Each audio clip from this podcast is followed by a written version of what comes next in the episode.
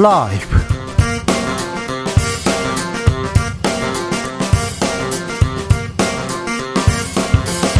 2022년 12월 15일 목요일입니다. 안녕하십니까. 주진우입니다.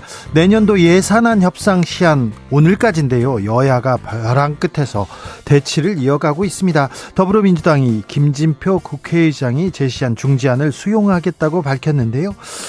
내년도 예산안 협상 극적 타결 이룰 수 있을까요? 국민의힘 입장 조은희 원내 부대표에게 들어봅니다.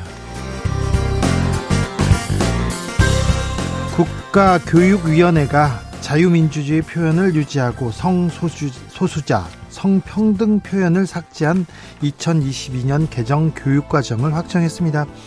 윤석열 교육정책에 대해서 어, 일부 교육위원들 유감을 표명하고 있는데요.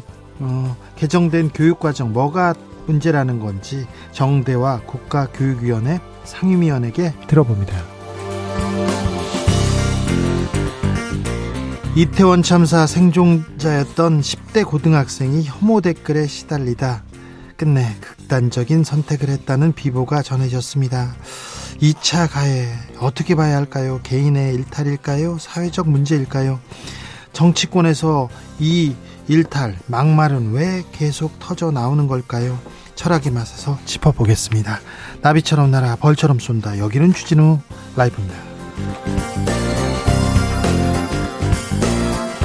오늘도 자중차에 겸손하고 진정성 있게 여러분과 함께 하겠습니다. 뉴질랜드가 초강력 금연법 채택했습니다. 2009년 이후에 출생한 국민은 담배를 구매할 수 없습니다. 영원히 구매할 수 없습니다. 법안이 의회를 통과했는데요. 그러니까 만 13세 이하 뉴질랜드 청소년은요, 성인이 되어도 담배를 살 수 없습니다. 이를 어기면 벌금이 우리 돈으로 약 1억 2,500만 원입니다.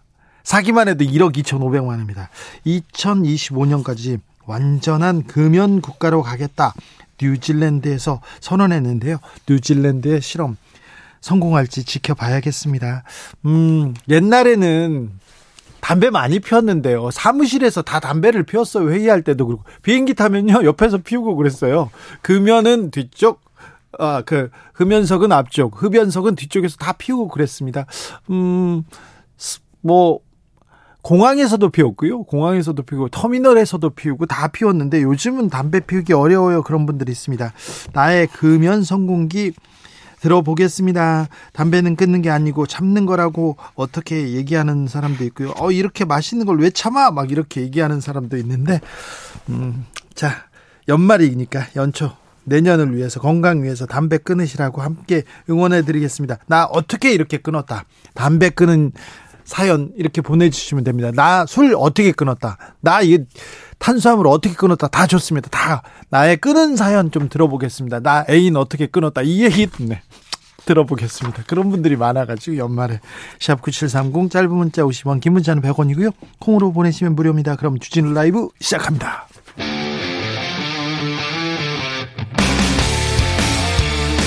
탐사보도 외길 인생 20년 주 기자가 제일 싫어하는 것은?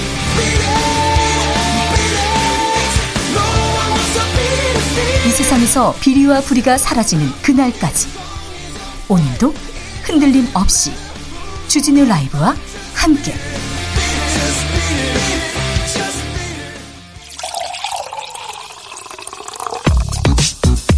진짜 중요한 뉴스만 쭉 뽑아냈습니다. 주스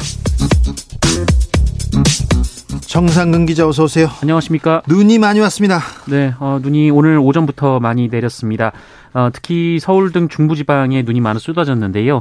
어, 수도권 서부 지역을 중심으로 시간당 눈이 2, 3cm 내렸습니다. 어, 수도권 강원 내륙 산지, 충남 일부 지역, 이 경북 북동 산지 등에 어, 대설 관련 경보가 발령이 됐었습니다. 지금 눈은 내렸는 뭐좀 그쳤어요. 그런데 밤에 기온이 떨어지면 얼까 걱정입니다. 퇴근길 그리고 출근길 각별히 조심하셔야 됩니다. 미국은 또 금리를 올렸습니다. 네, 미국 연방준비제도가 현지 시간으로 14일 기준금리를 0.5%포인트 인상했습니다. 연준은 앞서 4번 연속 자이언트 스텝을 밟은 바 있기 때문에 어, 이번 비스텝은 속도 조절로 평가받고 있습니다만 0.5%포인트 어, 인상도 큰 폭입니다. 아, 큰 폭입니다. 우리하고도 지금 금리 차이가 1.25%포인트까지 지금 벌어졌어요. 그러니까 금리가 역전됐는데 우리도 좀 올릴 것 같습니다. 한국은행의 고민이 깊어질 것으로 보이는데요. 오늘 예산안 처리 기한입니다. 어떻게 됐습니까? 네, 여야는 일단 협상을 이어갔는데요. 다만 오전 중에 협상이 타결되지 않아서 오늘 중으로 예, 내년도 예산안 처리는 사실상 어려워진 상황입니다. 어렵다고 합니다. 어, 다만 김진표 의장이 최대 쟁점인 법인세 최고세율을 1%포인트만 내리는 중재안을 제시했는데요. 어, 이에 대해 이재명 민주당 대표는 긴급 기자회견을 통해 수용 의사를 밝혔고요. 네. 국민의힘은 아직 공식 입장을 밝히지 않았습니다. 아, 지금 정부의 여당은 어, 법인세를 지금 3% 내리는 방안을 추진하고 있죠. 오늘 윤석열 대통령 국정과제 점검회의 생중계하더라고요. 네, 이 자리에서 윤석열 대통령은 각종 민생 현안에 대한 입장을 밝혔는데요. 먼저 다주택자 규제에 대해서는 임대인에 대한 과세는 임차인에게 전가된다라면서 이 과세를 감경해 임차인들이 저가에 임차할 수 있는 여건을 만들겠다라고 말했습니다. 세금 계속 내린다 이 얘기합니다. 또 어떤 얘기 나왔습니까? 네, 어, 최근 부동산 시장에서 이 이른바 빌라왕 사망 논란이 불거졌는데요. 어, 이에 대해서는 세입자 합동 법률 지원 TF를 구성하겠다라는 입장을 밝혔습니다. 그리고요. 어, 건강보험에 대해서는 도덕적 해이가 선량한 보험가입자에게 피해를 준다라고 했고요. 또 여성이 불안해하지 않는 환경을 빠르게 만들겠다라고도 했습니다. 네. 뭐 장관들 총리 다 나와 있던데요. 네, 어, 그리고 이제 마약 관련 얘기가 나왔는데요. 그 윤석열 대통령은 마약 범죄에 대해 이 10년 전에는 마약 청정국이었다면서 이 마약 값이 떨어진다는 것은 국가가 단속을 안 했다는 얘기라고 말했습니다. 어, 그리고 본인의 검사 시절에 이 엄청나게 마약을 단속했다라고 얘기를 했는데, 어, 그러면서 어느 때부터 검찰은 손을 놓고, 어, 경찰만 업무를 부담하다 보니 정보나 수사 협업 등 이 효율이 많이 떨어진 거 아닌가라고 주장했습니다. 어, 이에 한동훈 법무부 장관은 전쟁하듯 막으면 마약을 막을 수 있다라고도 했습니다. 검찰은 손을 놓고 경찰이 하기 때문에 효율이 떨어졌다 이렇게 얘기하는데 아 대통령이 검찰총장이 아닌데 경찰의 수장, 이기도 한데 왜 또 이런 얘기는 음 여러 생각을 하게 합니다. 또 다른 얘기도 나왔습니까? 네, 뭐 여러 가지 이야기들이 나왔는데요. 네, 네 뭐 다른 장관들 총리는 어떤 얘기했습니까? 어, 네. 네. 어, 다른 총리들은 뭐 어떤 얘기를 말씀하실지 모르겠습니다. 알겠습니다. 네. 윤석열 대통령 국민의힘 전당대 룰에 대한 얘기를 했다는 보도가 나왔어요. 국민의힘 얘기를 대통령이 한다고요? 네, 윤석열 대통령이 차기 국민의힘 대표를 선출하는 전당대회에서 이 당원 투표 비중을 현행 70%에서 100%로 올리라는 취지의 언급을 했다고 경향신문이 오늘 보도했습니다. 윤핵관들의 얘기와 좀 괴를 같이 하는데요. 네, 얼마 전 이 정진석 그 비상대책위원장이 전당대회는 당원의 총의를 묻는 자리지 국민의 인기를 묻는 자리가 아니다라고 밝힌 바 있는데요. 이 배경에 윤석열 대통령의 의사가 반영됐다라는 것입니다. 어, 앞서 윤석열 대통령은 이준석 전 대표 관련 논란이 불거졌을 당시 당무에 개입하지 않는다라고 밝힌 바 있습니다. 그러게요. 대장동의 주범 김만배 씨 극단적인 선택을 해서 중환자실에 입원했습니다. 네, 대장동 개발 비리 의혹 사건으로 재판을 받고 있는 화천대유 자산관리 대주주 김만배 씨가 어젯밤 9시 50분경 도로에 주차된 승용차 안에서 극단적 선택을 시도했습니다. 아, 김만배 씨는 인근 대학병원으로 옮겨져서 치료를 받고 있으며 이 목 부위에 흉기 자상을 입었지만 생명에는 지장이 없는 것으로 전해졌습니다. 어, 김만배 씨는 지난해 11월 구속 기소됐다가 구속 기한 만료로 지난달 24일 석방돼서 불구속으로 재판을 받아왔는데요. 어, 그러나 측근인 이한성 화천대유 공동대표, 최우양 화천대유 이사 등 어, 검찰에 체포되자 이 정신적으로 크게 압박받은 것으로 전해졌습니다. 네. 이태원 참사 생존자였던 고등학생 결국 안타까운 선택을 했다는 소식 전해드렸는데 고인의 유족이 입을 열었습니다. 네, 이태원 참사에서 살아남은 죄책감에 시달리다 극단적인 선택을 한 10대 남학생이 악성 댓글에 고통받은 것으로 전해졌습니다. 악성 댓글에요? 네, 유족의 MBC와의 인터뷰에서 관련돼서 얘기를 했는데요. 어, 1회 15분에서 20분 정도의 진료를 5번 받았다라면서 이 심리 상담이 깊게 이뤄졌다면 고인의 마음을 알 수 있지 않았을까 싶다라고 말했고요. 또 집중적인 치료를 받지 못했던 게 후회된다라고 심경을 밝혔습니다. 아, 특히 고인은 지난달 중순쯤 부모님께 어, 연예인 보려고 놀러 가서 다치고 죽은 거 아니냐라는 댓글을 보고 친구를 모욕한다는 생각에 견딜 수 없었다고 토로한 것으로 알려졌는데요. 어, 고인의 유족은 비행을 하려고 한 게 아니라 자기만 살아남은 게 미안하다는 마음이 컸었다라면서 어, 댓글을 보고 그냥 거기서 무너졌던 것 같다라고 말했습니다. 어, 그런데 한덕수 국무총리가 이와 관련해서 기자들의 질문을 받았는데요.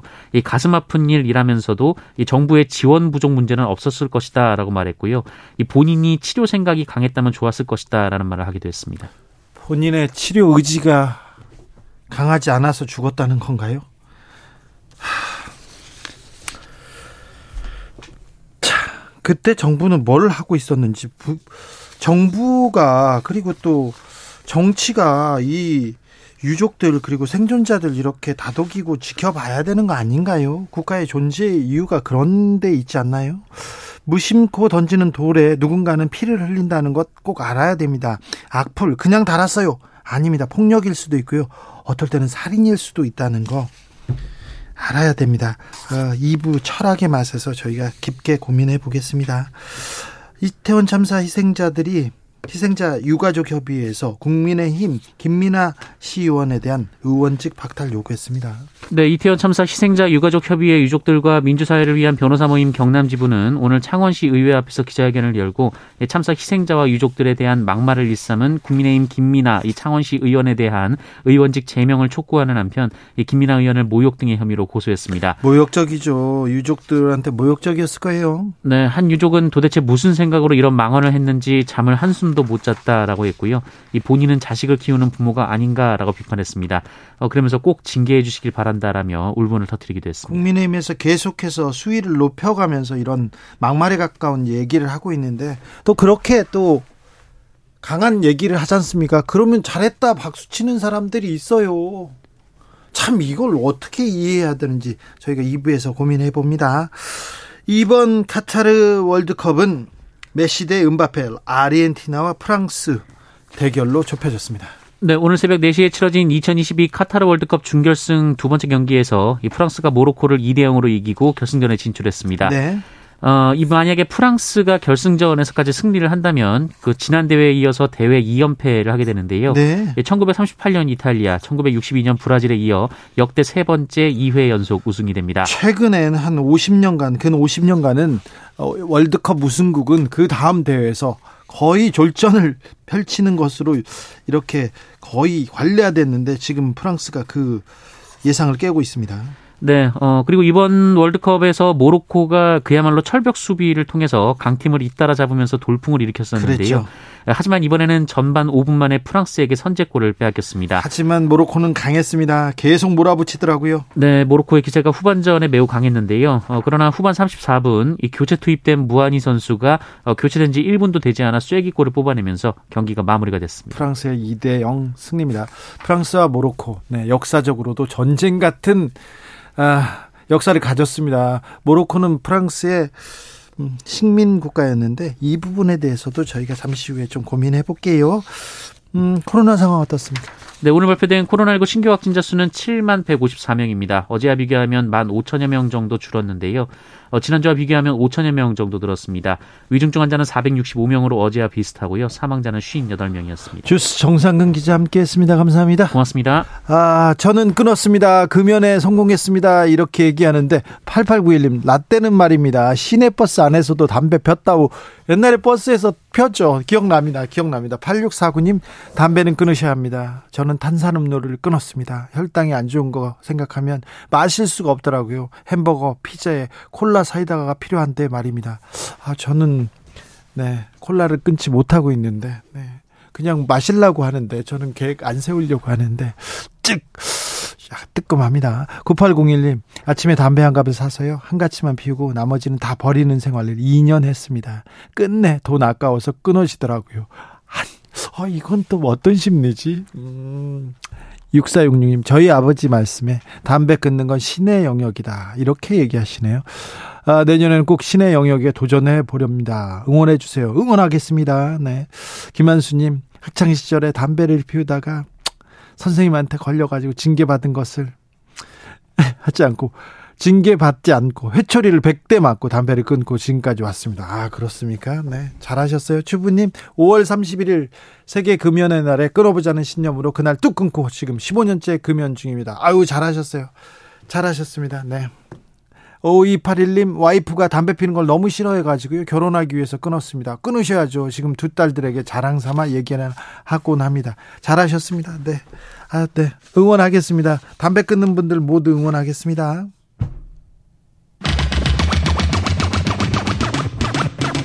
주진우 라이브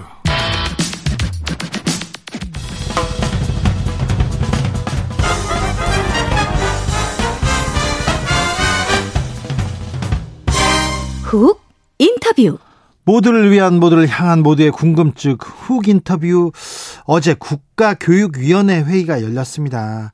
아, 윤석열 정부의 교육 정책 방향을 잡는 매우 중요한 회의인데 어, 몇 명은 반대하고 기권하고 막 표결에 응하지도 않았습니다. 무엇이 문제였을까요?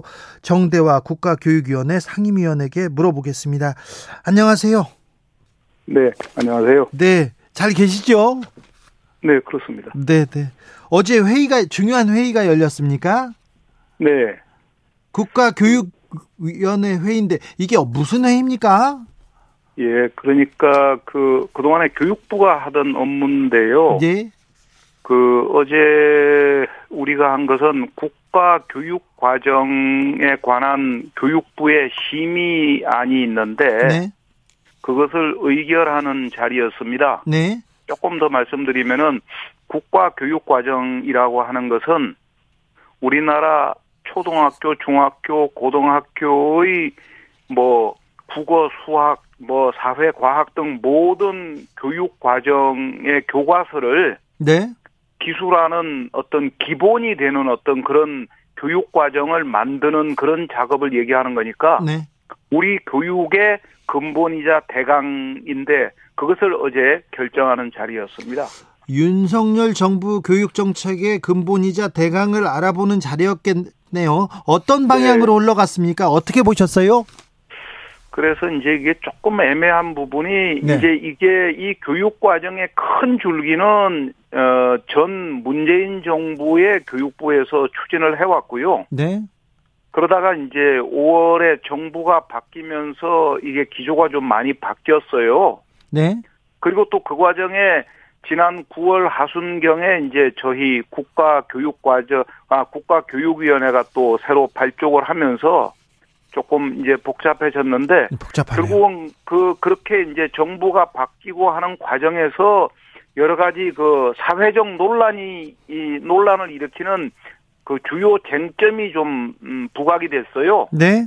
그런데 결과적으로 그 쟁점들이 제대로 우리 위원회에서 소화되지 못하고 그냥 이렇게 조금 어, 부족하게 에, 결의가 되어버리는 그런 상황이 됐네요. 그래서 반대 표도 많이 나오고 표결에 참석하지 않은 분도 있다고 하는데 어, 네. 왜 그렇대요?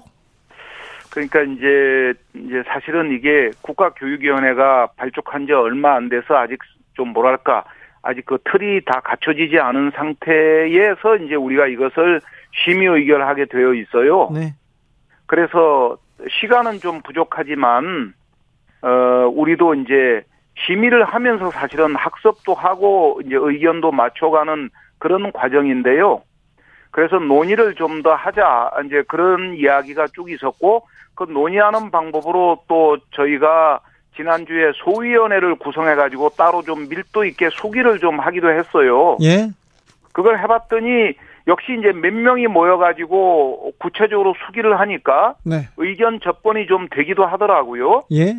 그래서 이제 어제 이제 저도 어떻게 이제 좀 의견을 냈냐면은 합의된 것은 오늘 합의 처리하고 합의되지 않은 것은 더 논의를 하되 특히 의견이 근접한 거에 대해서는 조금 더 논의해가지고 합의의 범위를 좀 더 높이는 그런 노력을 좀 하자. 예. 국민들도 관심을 많이 가지고 있고 네. 또 이게 굉장히 중요한 거다. 이제 이런 취지에서 의견을 제안했는데 네. 이제 어제 분위기는 어 뭐 더 이상 합의는 못 하고 네. 어제 그냥 그 표결로 끝내겠다 이런 분위기였어요. 예. 그러니까 이제 아니 그 이것을 그렇게 하는 것은 좀 너무 무리하다. 예. 이 교육 과정에 관한 건데 네. 그래서 이런저런 이제 설왕설래가 있다가 네. 이렇게 말하자면은 추가적인 합의 협의 없이 이렇게 그냥 표결로 강행 처리하면은 그러면은 어, 이 논의에 참여하기 어렵다 이렇게 생각하는 사람들이 알겠습니다. 이제 차 어, 회의장을 이제 퇴장을 한 거죠. 네. 교수님을 비롯해서 네. 네. 알겠습니다. 이 사람이 퇴장. 아, 교육 문제는 얘기하는 것도 어렵습니다.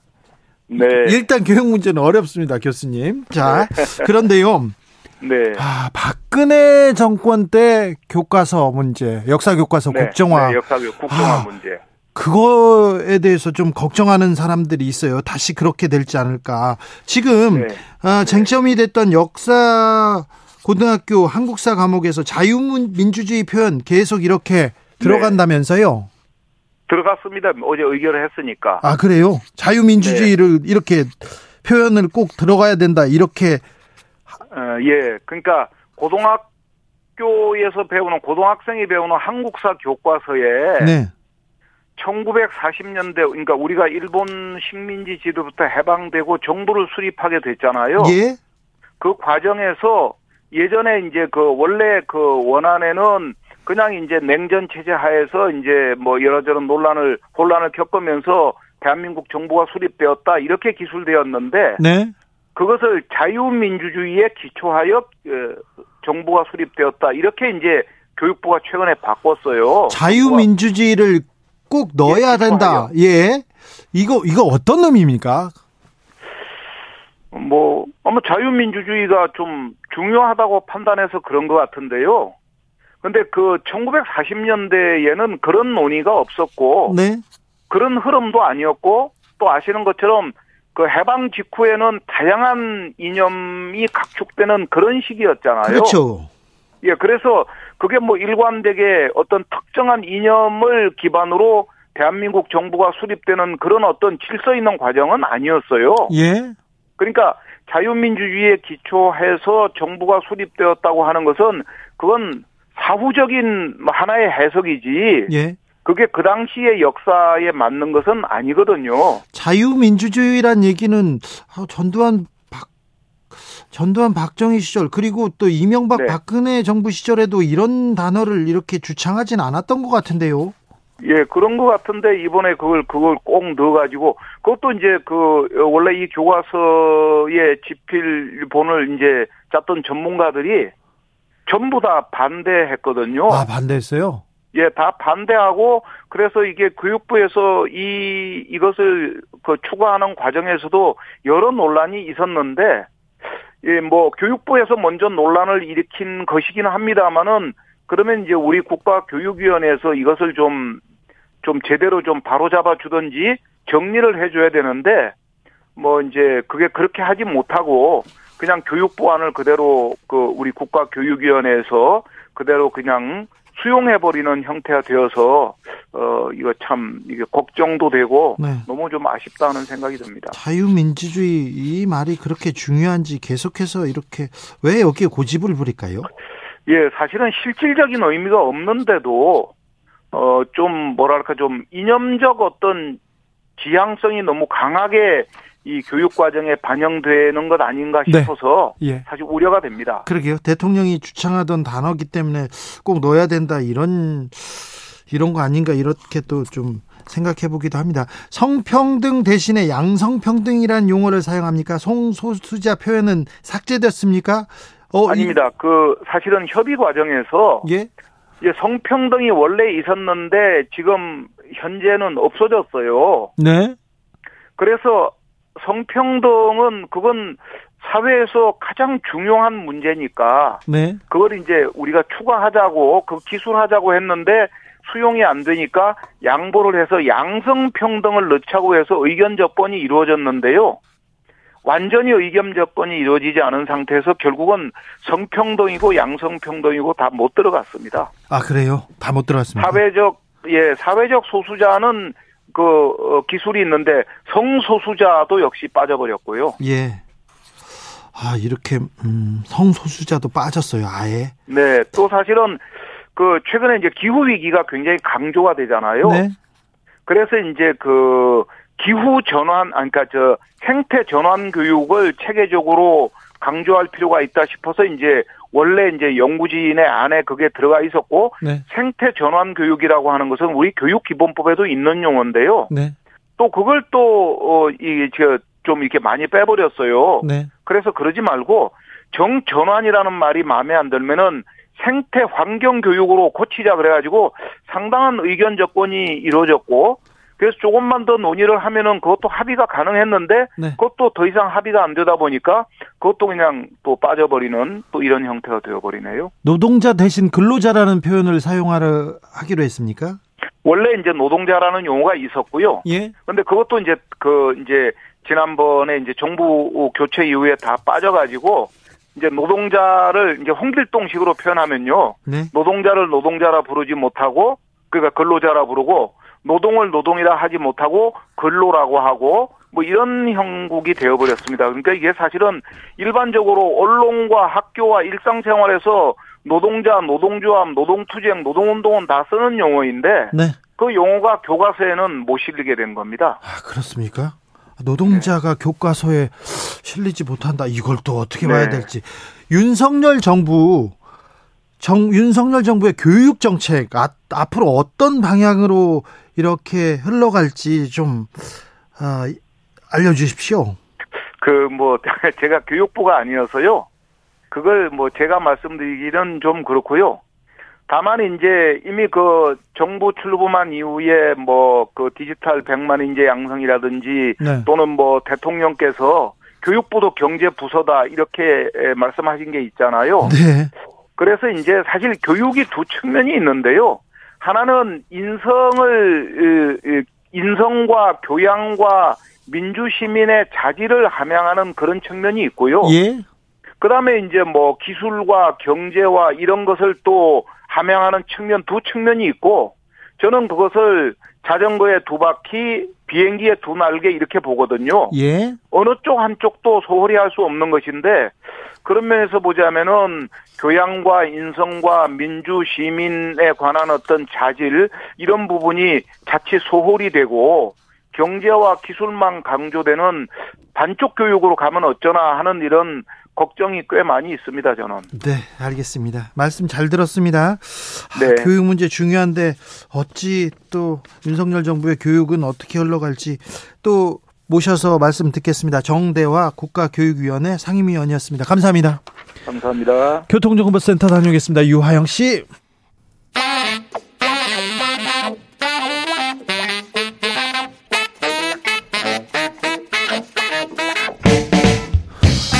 세계는 넓고 이슈는 많다. 우리의 시야를 국제적으로 넓혀 보겠습니다. 국내 뉴스, 국제 이슈 다 덤벼라. 지금은 글로벌 시대.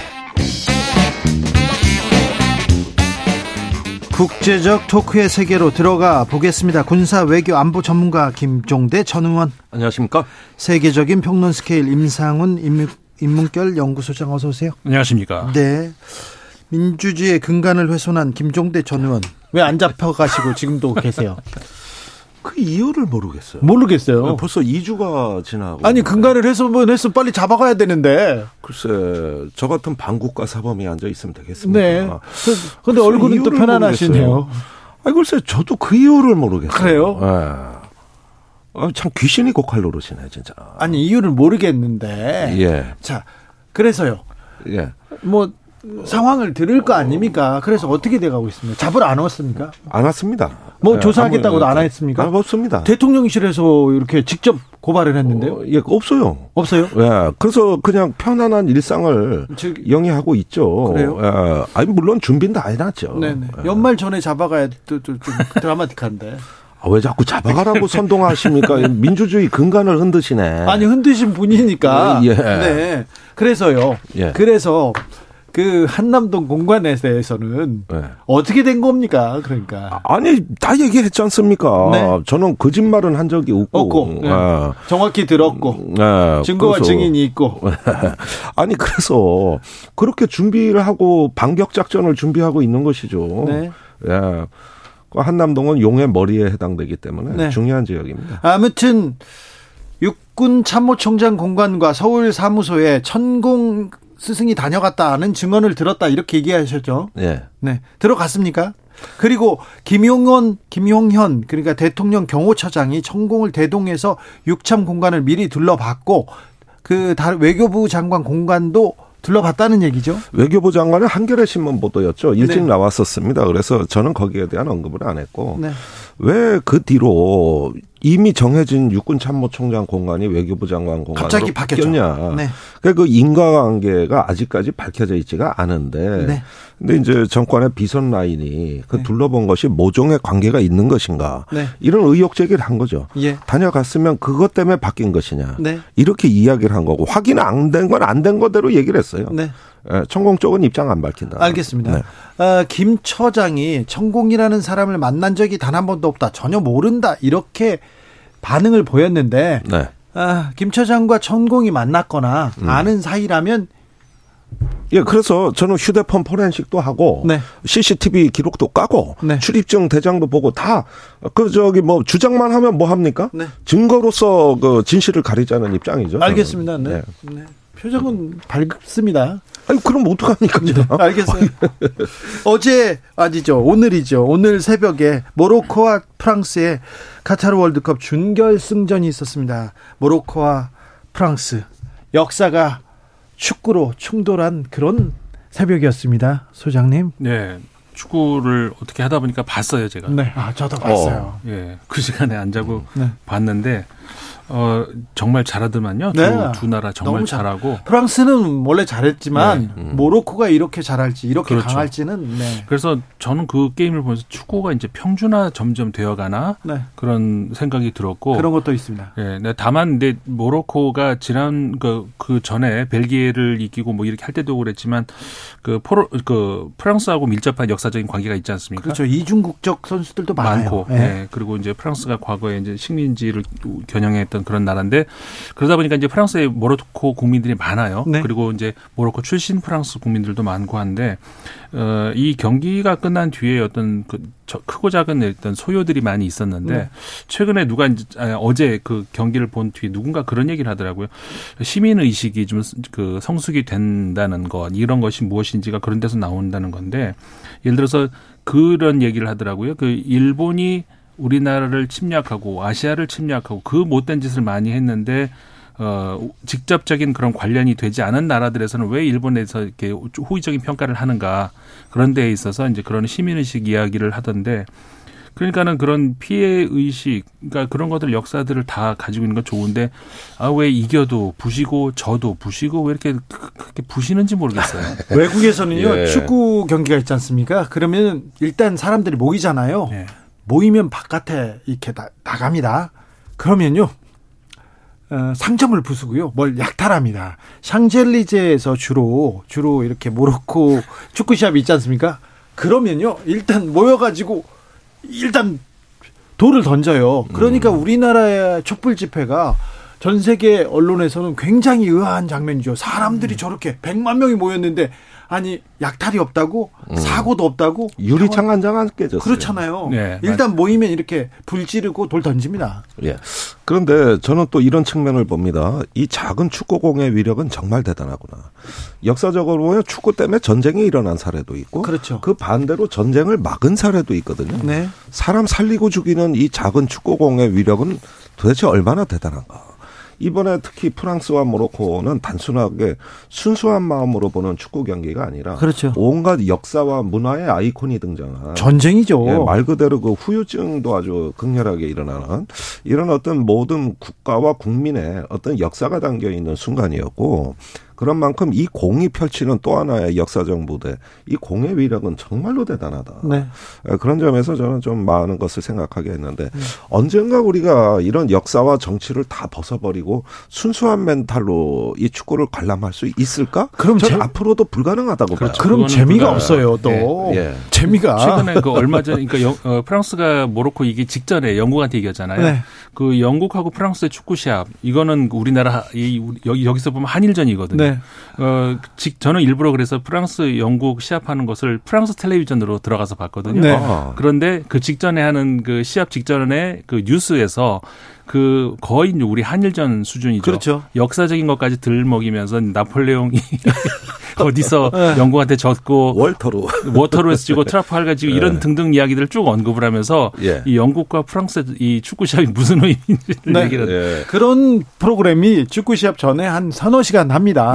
네. 옛날에 96년도 유로 96 이렇게 영국과 독일의 경기가 있었습니다. 독일한테 영국이 졌죠. 잉글랜드가 졌는데 어, 제가 가던 그 독일 식당 소세지 집이 그 앞에 있는 차가 불타고 있더라고요.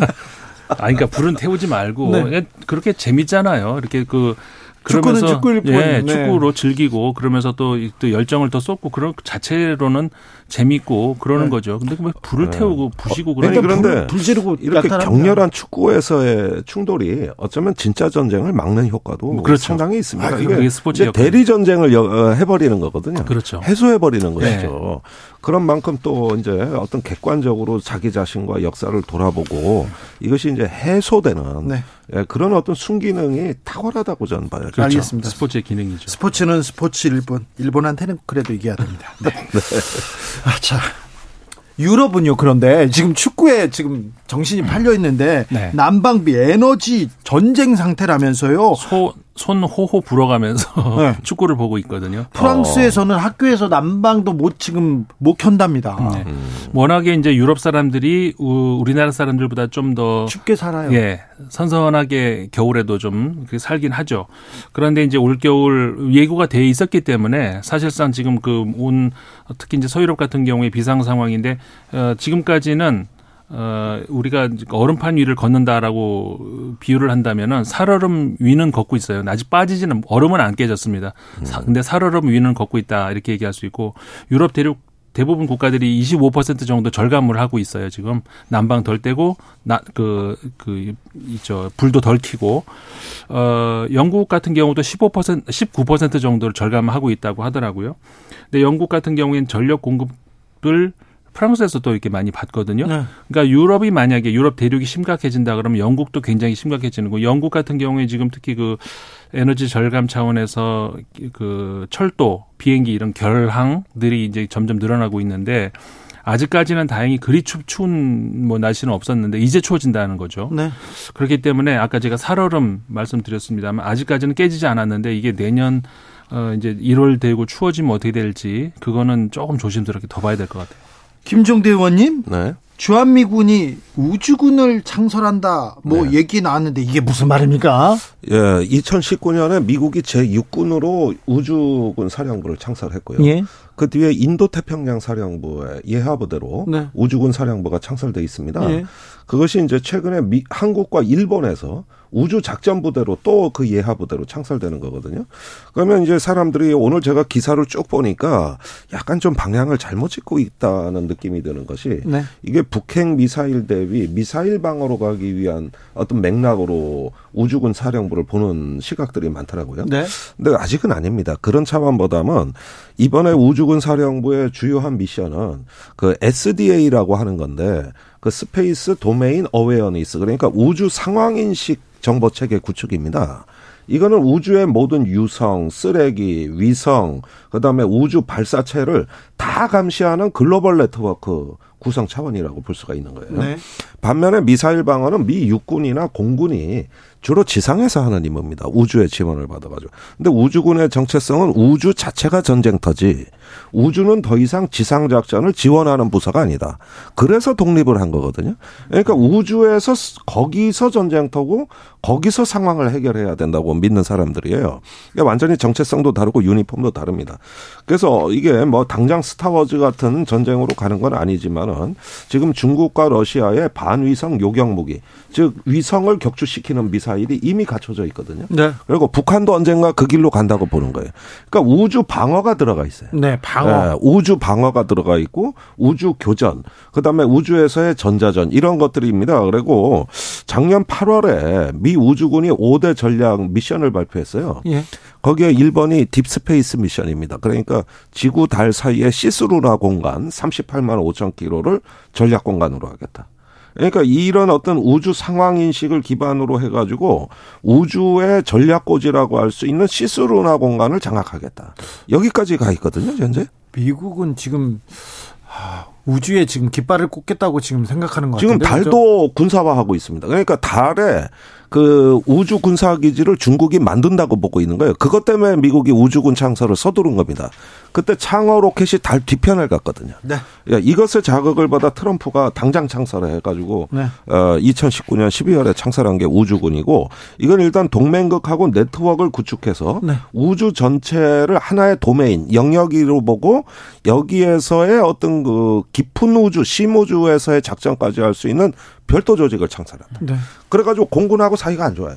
어, 공군에서 끝까지 반대했거든요. 아 우주군하고 네. 공군하고요. 어, 공군이 우주 영역이다 그러니까 니들이 아는 우주는 지구 궤도를 얘기하는 거고 여기는 달까지 포함하는 심우주 딥스페이스까지 가는 거다 다르다.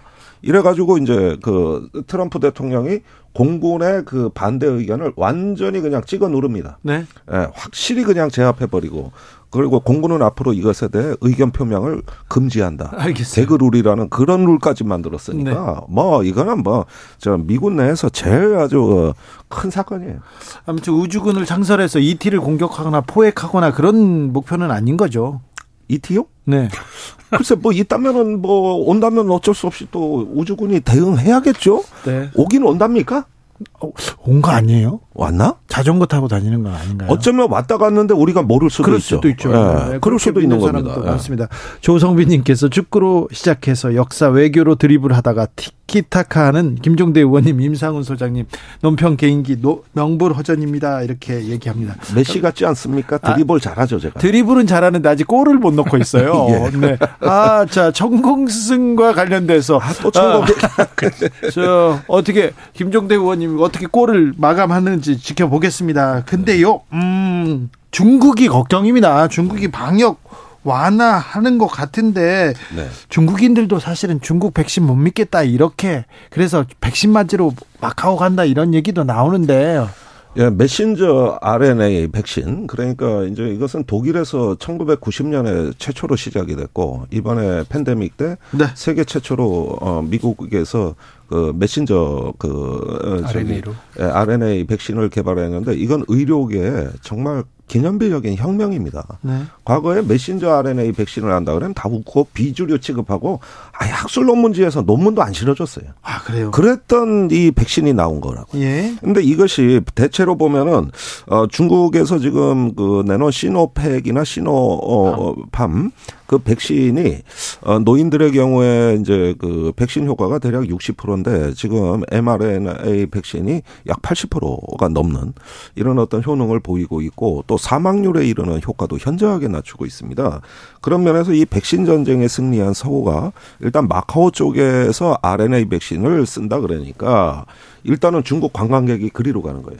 그래서 보니까 대학에 한 어, 대학병원에서 접종을 받고 있더라고요.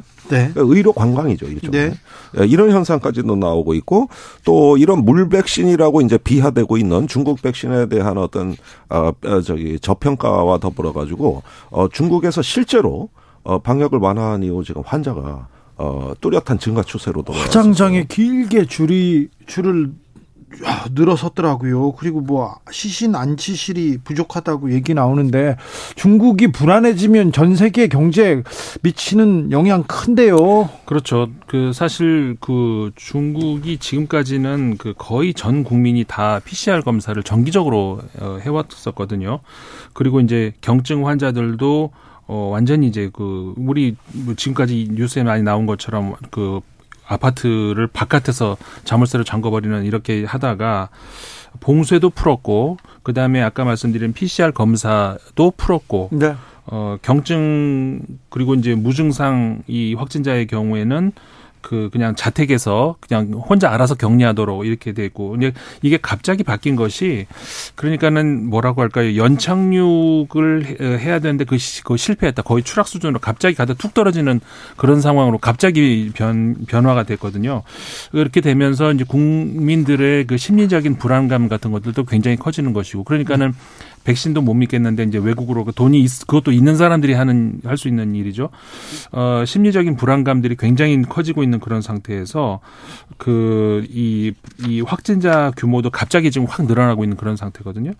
어, 그렇기 때문에 이제 여러 가지 차원에서 어, 지금 그 중국이 그 혼란스러운 그런 상황으로 가고 들어가고 있는 거는 분명히 맞아요. 전 세계 골칫덩어리로 지금 중국의 불안한 지금 방역 상황이 골칫거리로 지금 계속 부상하고 있습니다. 우리한테는 큰 영향을 미치는데 한국 감기약 지금 품귀 현상이 중국에서 벌어지고 있다는데 이게 좀 제가 어제 중국 교포를 만났어요. 네. 얼마 전에 들어오셨는데 그 제발 그 해열제 예. 감기약 좀 왕창 사서 갖고 오라는 부탁을 많이 받고 있다. 그래요, 지금? 예. 그래가지고 아 이게 어느 정도까지 사서 어, 가져갈 우리나라 수 있을지. 감기약까지 그럼 예. 동나는 거 아닌지 모르겠네요. 그래서 지금 뭐, 그 제약회사 뭐 주가가 흔, 뭐 지금 들썩이고 있다고 합니다. 자, 시간이 많지, 많지 않은데 우리가 지금 치러야 할 게임이 많습니다. 아, 미국 공화당에서는 대권 경쟁에서 디, 디센티스 오 지금 계속 부상하고 있습니다. 예. 트럼프를 제치더니 이번에는 바이든도 제치고 있다는 그런 보도 나옵니다. 바이든까지 그 제친다는 여론조사가 나왔죠. 예. 그러니까 지금 트럼프 전 대통령, 바이든 현 대통령 모두 공화당 내부에서도 민주당 내부에서도 인기가 별로 안 좋아요. 그러니까 뭐냐면 본선의 경쟁력을 지금 무서워하고 있는 거거든요. 그 공화당 주자들 중에서도 아주 강성 주자들은 여전히 트럼프 대통령을 지지를 하고 있는데 네. 그렇지 않은 경우 그러니까는 이게 중도 중간 이 영역을 봐야 된다라고 생각하는 이 공화당 지지자들은 트럼프 대통령으로 안 된다라고 생각을 하고 있어. 그 표들이 전부 디스, 디센티스 어, 플로리다 주지사로 가고 있거든요. 그런데 그런 어, 경향이 민주당에서도 똑같이 나오고 있다는 것이죠. 네. 지금 디센티스 등장하는데 이 바이든으로 안 된다라는 그런 목소리들이 민주당에서 점점 커지고 있다는 거. 그러니까 이게 어떻게 앞으로 이제 그 내년 1월 정도 되면은 저 바이든 대통령이 아마 표명을 할 거예요. 나온다 안 나온다. 나오려고 하는 것 같은데요. 그, 그, 그러겠죠. 그렇죠. 왜냐하면 중간 선거를 지금 그 예 그런 예가 드물 정도로 좋은 성적을 거둔 거란 말이에요 민주당이. 예, 그렇지만 나이와 그다음 능력과 또 뭐 회의를 품는 사람들이 많으니까요. 네. 계속해서 어, 미국의 대권 경쟁은 달아오를 것 같습니다. 조 바이든 대통령이 한편 결혼 존중법에 서명했습니다. 그러니까 미국 전역에서 동성 결혼 합법화됐습니다. 바이든 사랑은 모든 형태의 혐오에 대한 타격이다. 이렇게 근데 이 법이 왜. 나왔느냐? 네. 얼마 전에 연방 대법원에서 임신 거부법, 그 낙태죄를 이제 인정하는 네. 이런 어떤 그 판결을 내렸기 때문에 동성 결혼에 대해서도 동일한 판결이 나올 거로 보고 서둘러 이 법을 만든 겁니다. 네. 그런데 상원에서 공화당 의원 12명이 찬성표를 반란을. 내버렸죠. 네. 그러니까 상당히 다수표로 이 법안이 통과되고 바이든 쉽게. 대통령이 서명한 거거든요. 예. 이렇게 초스피드로 이렇게 법안이 발의되고 통과돼서 서명되는 이것이 연방 대법원에 대한 일종의 견제 내진 사전 어, 허들을 쌓는 과정이고 또 이걸 통해 가지고 미국의 소수자라든가 성적 다양성이 인정받는 또 하나의 민주적 어떤 그 하나의 계기를 만들었다. 네. 이런 점에서 좀 눈여겨볼 점이 많습니다. 네, 바이든 대통령 계속해서 하나씩 둘씩 업적을 쌓아가고 있는 거 아닌가, 정치력을 발휘하고 있는 거 아닌가 그런 생각도 해봅니다. 우크라이나 전쟁은 어떻게 돼 갑니까? 우크라이나 전쟁 지금 그 보병은 상당히 좀 그 소강 상태로 들어가는 반면에 네. 포병 그러니까는 미사일 공격이라든가 이런 것들이 이제 점점 어 커지는 그런 위기 상황이 커지는 그런 상황이고 협상 이야기가 자꾸 나와요. 네, 근데 이제 역사적으로 보면 협상 이야기가 나오면은 우리나라 한국 전쟁도 그렇고 베트남 전쟁도 그랬고 몇년 더- 가죠. 예 그렇죠. 그리고 더 이렇게 격렬해지죠. 그 격렬해지죠. 네. 좋은 조건에서 협상에 들어가려고 어 그렇기 때문에 이제 그런 건데 근데 사실 협상이 당장은 거의 불가능해 보이고요. 그 왜냐하면은 어, 젤렌스키 대통령이 최근에 이제 여러 정상들하고 이야기하고 또 본인이 얘기한 것들을 보면은 협상 조건으로 내거는 것들이 러시아가 도저히 받아들일 수 없는 것들이거든요. 네. 일단 그 러시아군 철수해라. 그 다음에 어, 상호 불가침. 그 다음에 이저 어, 원상대로 이게 영토를 복귀를 해- 어, 복, 어, 복원을 해야 된다. 네. 근데 이제 러시아 입장에서는 반대로 그렇게 얘기를 하죠. 그 현실을 인정해라. 이 현실을 인정하라는 게 것이 뭐냐면은 음, 당신들의 그 친서방 정책으로 인해 가지고 이 우크라이나의 동쪽이 전부 러시아로 돌아서지 않았느냐. 네. 그것이 현실이다. 현 그러니까 완전히 영토를 놓고 서로 완전히 다른 이야기를 하고 있거든요. 협상은 현재로서는 도저히 불가능. 그러면 올 겨울 내년 초까지는 이런 양상으로 계속됩니까? 저는 뭐 예전부터 강조했습니다만 벨라루시의 참전 여부를 일단은 좀 뭐 서방이 차단하는 것이 가장 중요해졌다는 거.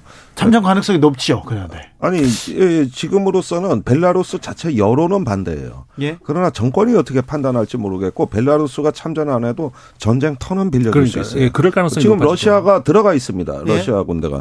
그래서 이거를 제가 여론부터 계속 일관되게 강조해드리고 있는데 요 점을 서방이 어떻게 차단하느냐. 지금 러시아는 참전하라는 압박을 이미 넣습니다. 예, 그래서 이런 것들이 이제 폴란드 쪽으로 확전되지 않게 하고 키이우 북부 쪽이 다시 재침공되는 이 가능성을 차단하는 게 핵심이다. 키우하고 벨라루스는 거리가 굉장히 가깝거든요. 네. 아, 올겨울 우크라이나는 어떻게 이 겨울을 날 수 있을지 걱정입니다. 우크라이나의 평화를 빕니다. 김종대, 임상훈 두 분 감사합니다. 고맙습니다. 시간이 다 됐어요. 네, 감사합니다.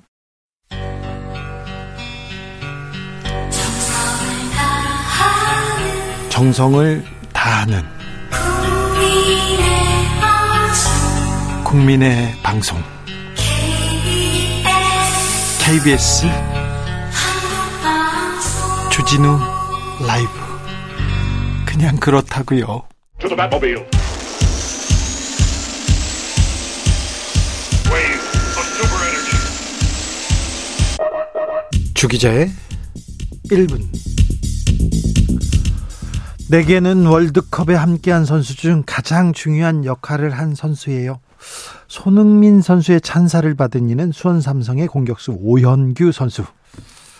오현규는 월드컵 직전 대표팀에 호출됐습니다. 안화 골절, 그러니까 손흥민의 부상을 고려한 파울루 벤투 감독의 결정이었습니다. 그런데 손흥민 선수의 빠른 회복으로 오현규는 월드컵 26명의 최종 엔트리에는 들지 못했습니다. 오연규는 유니폼을 받았지만 백넘버를 받지 못했습니다. 단체 사진을 찍는데 숫자가 없는 유니폼 계속 만지고 있더라고요. 참 많이 속상했을 겁니다. 저는 아무 등번호가 없는 선수였고요. 그 순간에는 제 감정 좀 속상했 어요. 하지만 아쉬움은 없어요.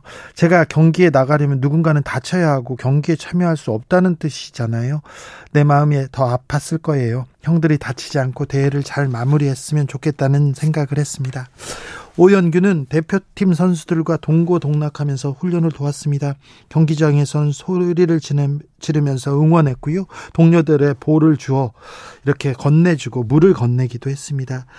내가 공이라도 한 번 더 주워오면 형들이 슈팅을 한 번 더 할 수 있겠구나 싶었어요. 이렇게 얘기했습니다. 하지만 오 선수 카타르 생활이 즐겁지만 않았을 겁니다. 아쉬웠을 겁니다. 아, 내가 소외감을 느낄 거로 생각했는지 형들이 먼저 다가와서 말도 걸어줬어요. 특히 조현우 형 특히 잘해줬는데 그 형 후보여서 본인도 힘드셨을 텐데, 음, 이 대회를 함께 즐기자고 했습니다. 오연규 선수는 포상금을 받지 못합니다. 그러자 26명의 대표 선수들이 돈을 모아서 챙겨주었다고 합니다. 마음 쓰는 것도 국가대표급이죠. 그랬더니 축구협회에서 포상금을 내놓았다고 합니다. 아, 다행입니다. 오연규 선수는 다음 월드컵에는 꼭 등번호를 달고 나와야겠다. 이렇게 다짐하고 있습니다. 오연규 선수를 응원합니다. 모든 후보 선수들을 응원합니다. 모든 시험에 실패한 사람들 응원합니다. 모든 취업 준비생 응원합니다. 다음 무대는 당신들이 주인공입니다. 네. 지금까지 주기자의 1분이었습니다.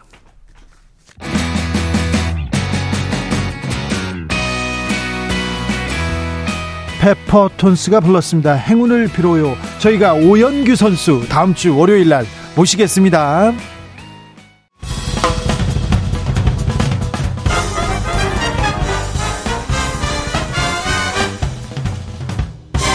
훅 인터뷰.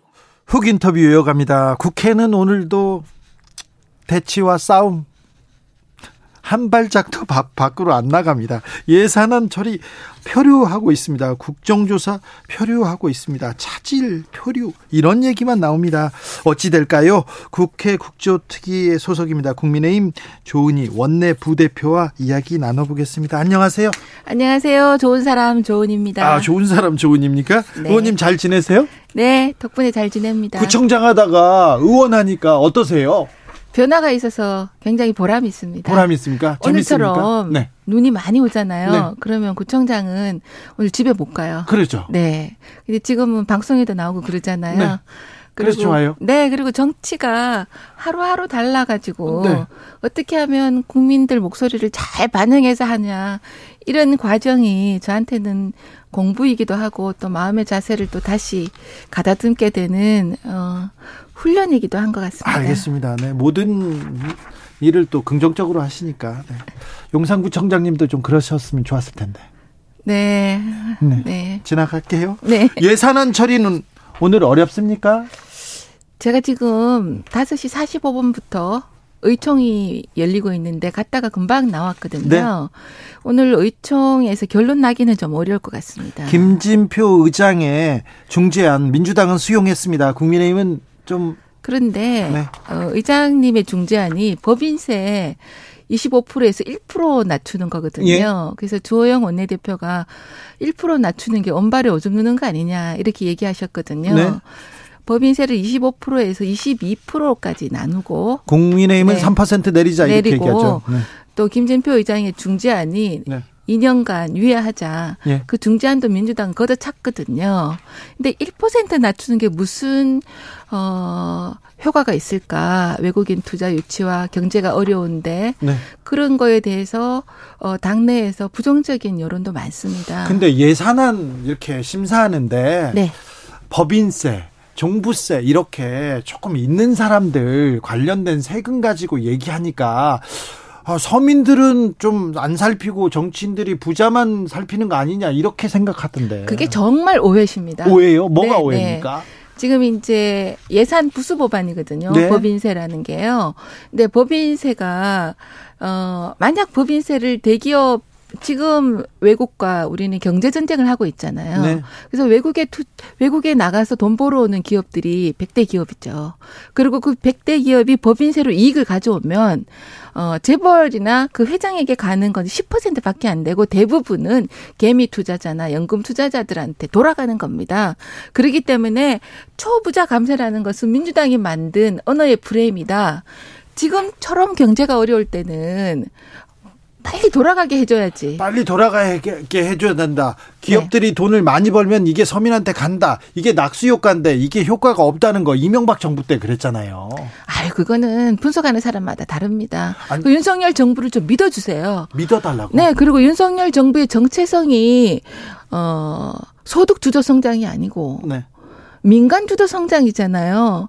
그것을 하겠다는데. 네. 그리고 지금 이때까지는 문재인 정부에서 편성한 예산 가지고 이때까지 왔는데 모처럼 말해 내년 1년 동안 윤석열 정부의 철학이 담긴 예산으로 하겠다.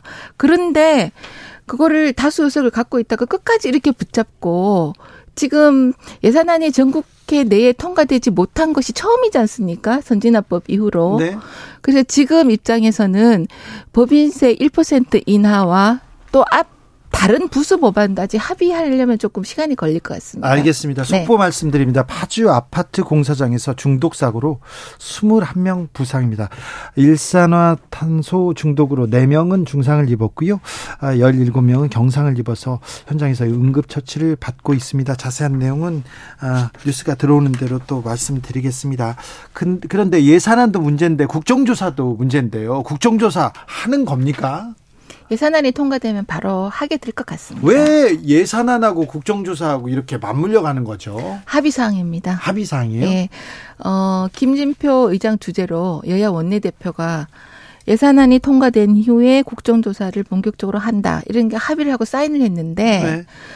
그 합의를 완전히 헌신짝 버리듯이 버리고 바로 뒤통수 친 시- 민주당이에요. 민주당이 그랬습니까? 네, 네. 그래서- 민주당이 못하게 합니까? 민주당이 그러니까 합의를 못하게 하니까 네. 예산안 합의가 되면 저희 국조위원들도 어 원내대표랑 상의해서 네.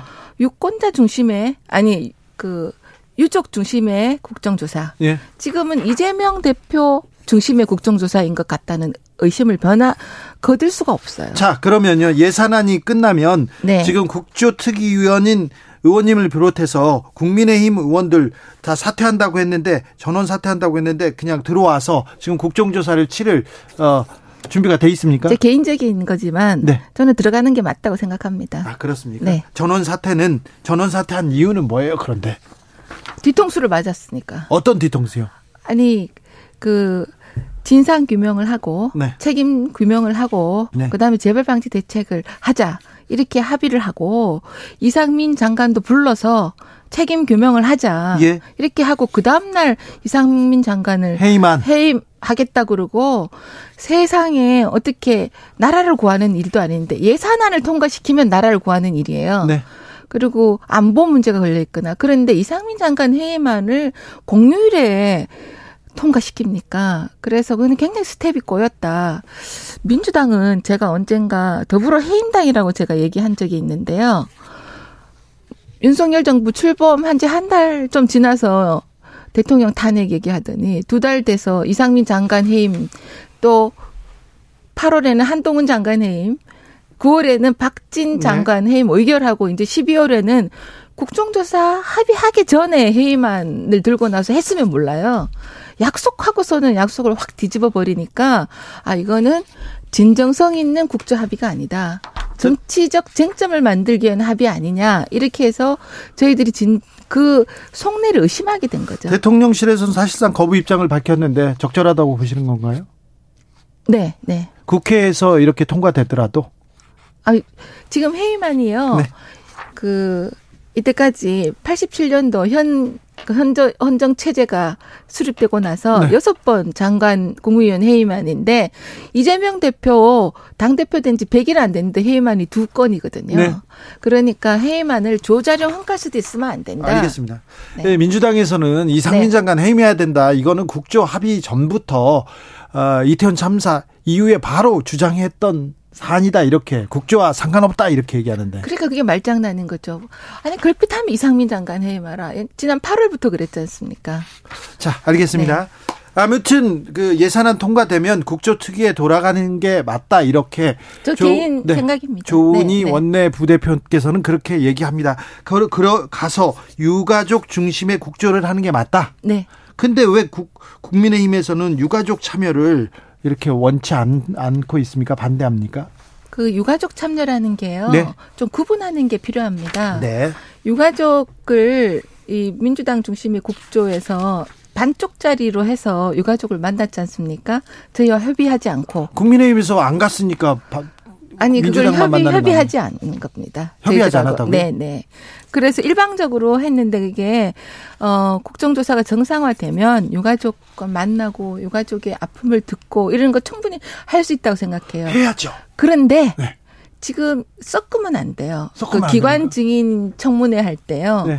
어, 책임 규명을 해야 되고 진상 규명을 해야 되는데 거기 유가족을 같이 부르면 너무 감정적으로 국조가 흐르기 때문에 어, 이 제대로 된 진상 규명이 어렵다. 그래서 투트랙 투트랙으로 가는 것이 맞다. 이렇게 생각합니다. 국정조사를 하든 안 하든 유가족의 목소리는 들어야 되는 거 아닙니까? 맞습니다. 정치인들 네. 들어야 되는 거 아닙니까? 네, 네. 근데 왜 국민의힘은 안 듣는 거예요? 들을 겁니다. 들을 겁니까? 네. 아, 애초에 국정조사 합의 말았어야 한다. 장재원 의원은 그렇게 주장하던데 민주당에 대한 불신이 너무 심한 거예요.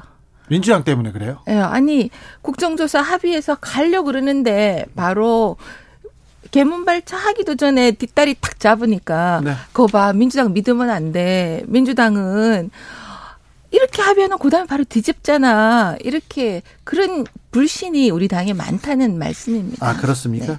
그런데요 유가족 을 향해서 국민의힘에서 지금 막말 이런 얘기 나옵니다. 권성동 의원도 뭐 세월호 정쟁처럼 소비되다 횡령수단으로 악용될 가능성이 있다. 창원시 의원은 차마 입에 담을 수조차 없는 수위의 말을 하는데 이런 얘기는 어떻게 들으셨어요? 일단 창원 시 의원은요. 저는 제 길을 의심했습니다. 네. 어떻게 시의원이 그런 말씀을 하시지?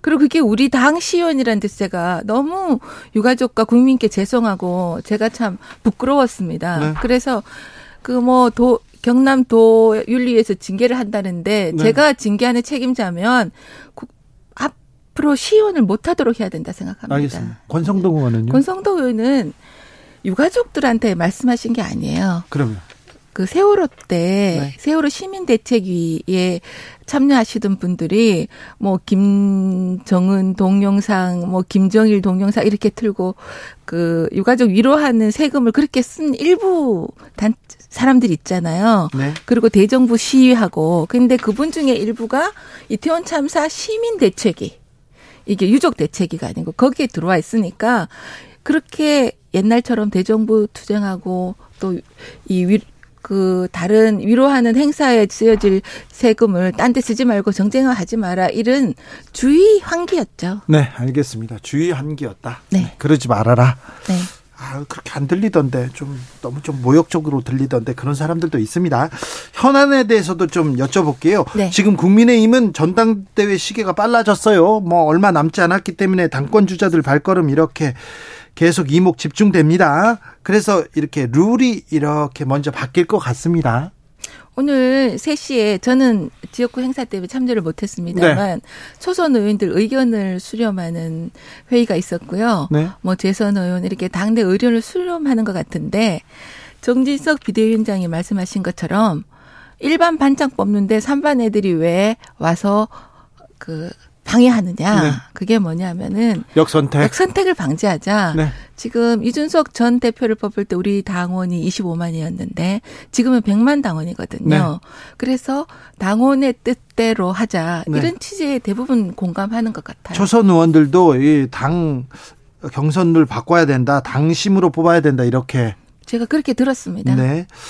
어, 당원 100% 이런 얘기를 로 뽑아야 된다 이런 얘기를 윤석열 대통령도 했다고 하고 윤핵- 저는 전혀 들은 적이 없고요. 예. 대통령이 직접 그래 말씀하신지 제가 확인이 안 됩니다. 그렇습니까? 네. 그런 보도가 나왔습니다. 이거 당 룰 이렇게 개정하는 거 유승민 전 의원 막으려고 이렇게 하는 거 아니냐 이런 지적도 있어요. 개정하든 안 하든 네. 어, 유승민 전 의원은 네. 지난번 경기도지사 때 5대 5였거든요. 네. 당원 대 5, 여론조사 5. 그때도 졌지 않습니까? 그러니까 그거는 너무 자기 중심적으로 말씀하시는 거 아닌가. 아 그래요? 네, 그리고 실제로, 어, 유승민 전 의원께서, 네. 어, 우리 당에서 그렇게 쓴소리 하시는 거는 감사한데, 네. 너무 멀리, 예, 너무 멀리 가셨어요? 너무 멀리 갔다 당 대표가 되시기에는 그런 당원들이 여론이 많다고 저는 알고 있습니다. 그래요? 음, 그러면요. 초선 의원들은 이렇게 또 조은희 의원님께서는 아, 수도권 MZ 세대를 대표하는 후보 그리고 이 총선에서 승리할 수 있는 후보로 누구 누구 이름 많이 이렇게 거론합니까?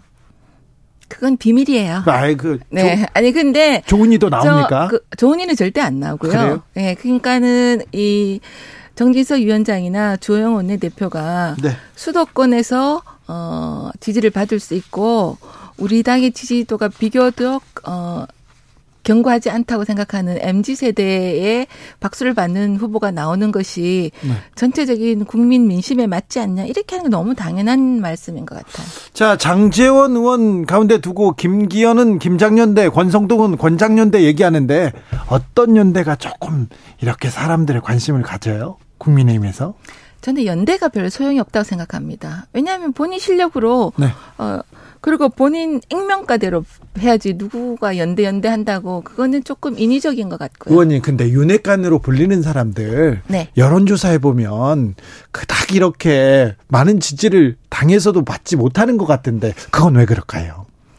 왜냐하면은 본인이 쓴소리 음. 아니 쓴소리가 아니고 국민들한테 인기가 없는 소리라도 네. 어 전체를 위해서 마다 않고 해야 되니까 비호감인 말도 해야 되는 거죠. 아 그러니까 그래서 어떻게 보면 자기 희생적인 게 있다고 하나 윤핵관들이요? 왜 이런 이건 또 새로운 학설이네요. 네, 네. 그러니까 아니 다 국민들이 좋아하는 말씀 하고 싶죠. 아하. 그러니까 네. 국민들의 귀에 거슬리는 말도 할 때도 있고 그러는 네. 것을 하는 것이 좀 자기를 버리는 일이잖아요. 아 그렇습니까? 네. 윤핵관들이 지금 자기를 내려놓고 버리고 있어가지고 지금 아, 뭐 그렇게 딱. 하시면 네. 제가 또 하시기 없지만 그런 알겠습니다. 측면도 있다는 말씀입니다. 윤핵관은 이렇게 또 이렇게 다 모이겠죠? 단일화하겠죠?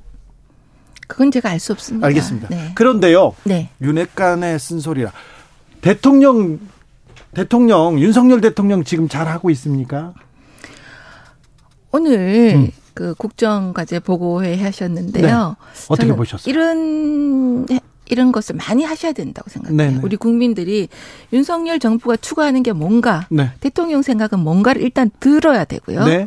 그리고 국민들이 거기에 대해서 반응을 해야 되고 그 예. 반응에 따라서 대통령 생각이 또 바뀔 수도 있죠. 예. 그게 상호 소통이잖아요. 그렇죠. 그러니까 이런 것은 좀 자주 하시는 게 좋겠다. 알겠습니다. 오늘 잘하셨다 이런 말씀 드리고요. 네. 또 장소가 네. 청와대 영빈관이었던 더 좋은 것 같습니다. 그래서 잘하고 계시다는 건가요? 윤석열 대통령? 더 잘하실 거다. 더 잘하실 거다. 앞으로 잘하실 거다. 그죠? 지금 국민들이 지지율 이렇게 추이를 이렇게 보면 잘한다보다 잘못한다가 훨씬 좀 이렇게 잘한다 이렇게 하는 사람 별로 없는 것 아유, 같아요. 첫 술에 배부르면요 안 돼요. 첫 술에 배부르면요? 네, 그러니까 차근차근 가야죠. 30% 근데 네, 하다가 지- 그30% 밑으로 갈 뻔하다가 지금 차근차근 올라오고 있고 첫 그러니까 술에 너무 배가 고파요. 조금 있다가 밥 많이 드리겠습니다. 아, 잘 근데 좀 그렇 잘할 수 있을까 이렇게 좀 걱정하는 사람들이 믿어주세요. 있어요. 네. 그리고 기회를 주시고요. 그리고 야당께도 네. 윤석열 대통령이 일할 수 있는 기회를 주라고 앵커님도 국민도 좀 국민들도 좀 말씀해 주셨으면 좋겠어요. 그렇습니까? 한동훈 법무부 장관 얘기는 어떻게 나옵니까? 당내에서. 당내에서는 한동훈 장관 잘하고 있다. 네. 지금 한동훈 장관이 정치를 할 거다 말 거다 하는 거는 잘하고 있는 한동훈 장관을 흔드는 거다 이렇게 생각합니다. 그래요? 네. 잘하고 있어서 아, 제가 보니까요. 예. 일단 어, 대정부 질문할 때 답변을 너무 잘하고요. 네. 딱 부러지게 하고 또 어, 우리 주변에 아이 키우는 부모님들이 아우, 자식을 한동훈처럼 키웠으면 좋겠다 이렇게 얘기하시는 분도 많아요. 그래요? 오죽하면 한동훈 의혹이 돌아다니겠습니까? 책이 나와서. 예의 범절은 많이 떨어진다 그런 사람도 또 있는데요. 예의 범절은 필요하니까 그렇게 했겠죠. 따로 만나면 예의 범절이 있겠죠. 아 그렇습니까? 네. 네. 알겠습니다. 네. 또 말씀 국 어, 국조가 어떻게 돌아가느냐에 따라서 어떻게 출범하면 다시 모셔가지고 얘기 듣겠습니다. 네, 네. 그땐 또 어떤 얘기를 하실지 또 궁금합니다. 국조특위위원입니다. 국민의힘 조은희 원내 부대표 이야기였습니다. 감사합니다. 네, 돌아가실 때, 어, 눈길 조심하세요. 아, 이 구청장 출신 의원이니까 역시 용산구청장도 좀 잘해주셨어야 되는데. 아유, 그 얘기는 조금. 네. 네, 네. 감사합니다. 감사합니다. 네. 네. 정치 피로, 사건 사고로 인한 피로, 고달픈 일상에서 오는 피로. 오늘 시사하셨습니까? 경험해 보세요. 들은 날과 안 들은 날의 차이. 여러분의 피로를 날려줄 저녁 한 끼 시사. 추진우 라이브.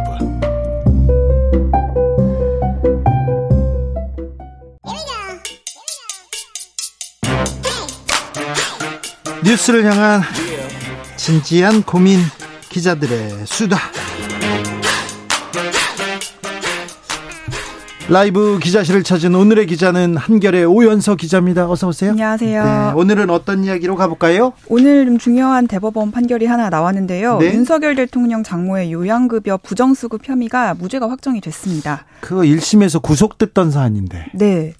수사를 안 하고 있다가 2020년에 민주당 고발로 뒤늦게 수사를 시작했는데 1심에서는 말씀하신 듯이 법정 법정 구속도 되고 구속됐죠. 예, 음. 그랬는데 2, 3심에서는 다 무죄를 선고해서 이제 1심과 2, 3심 판결이 너무 다른 판결이다 이런 이제 해석이 많이 나왔거든요. 왜 이렇게 판단이 엇갈린 겁니까? 어, 중요한 증거로 하나 등장했던 책임 면제 각서에 대해서 1심의 판결과 2, 3심의 해석이 좀 다르더라고요. 네. 1심에서는 이 각서가 이제 최 씨가 병영, 병원 경영에 전혀 관여하지 않았고 최 씨에게 민형사적 책임을 묻지 않는다 이런 내용의 각서인데 1심에서는 최 씨가 오히려 이제 범행에 관여를 했기 때문에 이런 각서를 굳이 쓴 거다 이렇게 봤고 그렇죠. 2심에서는 오히려 동업자가 자금 편취하는 거를 최 씨가 보고 이거 법적 책임을 지게 될까 봐 우려해서 그래서 요구한 각서라고 해석을 아예 정반대로 했더라고요. 네.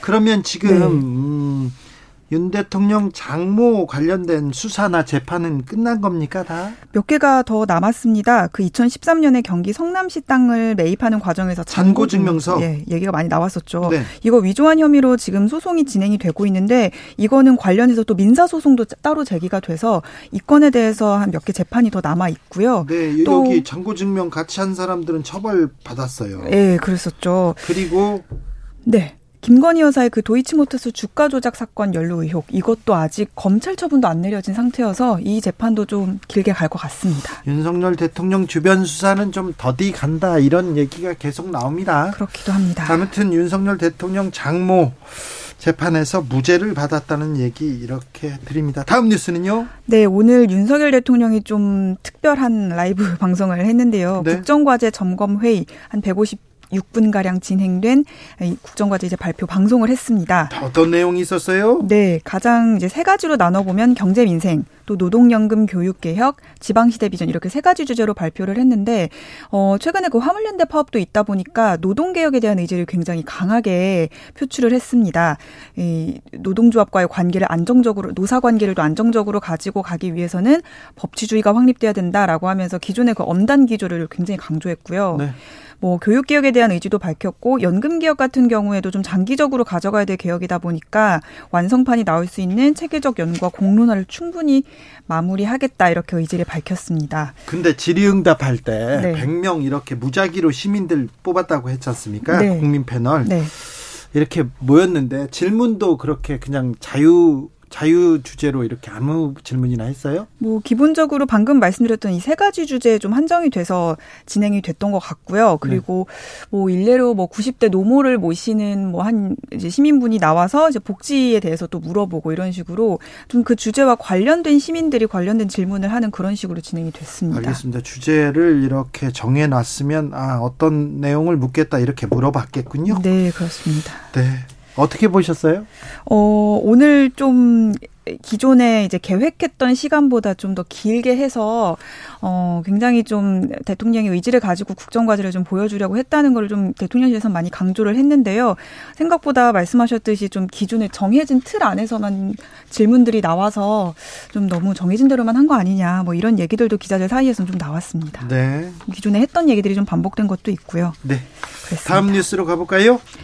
네, 매주 예산안에 관한 얘기를 하고 있는데 아, 지금 저희가 몇 주째 지금 예산안 얘기를 하고 있는데 이 줄다리기 언제 끝날지 오늘은 끝내겠지 했는데 아직도 뭐 네. 앞이 보이지 않습니다. 맞습니다. 김진표 국회의장이 최후 통첩으로 발표한 날짜가 15일 오늘이었는데 오늘도 결국 합의에 이르지 못하고 사실 오늘 오전까지만 해도 그러면 내일 이 합의가 이루어지지 않겠나라는 생각이 들었는데 방금 전에 이제 주호영 원내대표가 협상이 더 필요하다고 발표를 하면서 다음 주까지로 미뤄지게 됐습니다. 국민의힘에서 오늘 또 의원총회를 했는데 네. 받아들일 수 없다 이런 얘기가 좀 아, 많이 나왔나 봐요. 아까 조은희 원 원내 부대표인데 네. 아, 좀 어려울 것 같다 이렇게 얘기하더라고요. 그런데 네. 김진표 국회의장 어떤 중재안을 낸 겁니까? 이게 여야가 가장 첨예하게 대립했던 법인세 최고세율 인하 문제에 대해서 또다시 중재안을 낸 건데요. 네. 2%포인트 낮추자 이렇게 하- 하자는 게 이제 정부 아니었는데 그걸 못 받아들이겠다고 하니 단 1%포인트라도 내- 낮춰서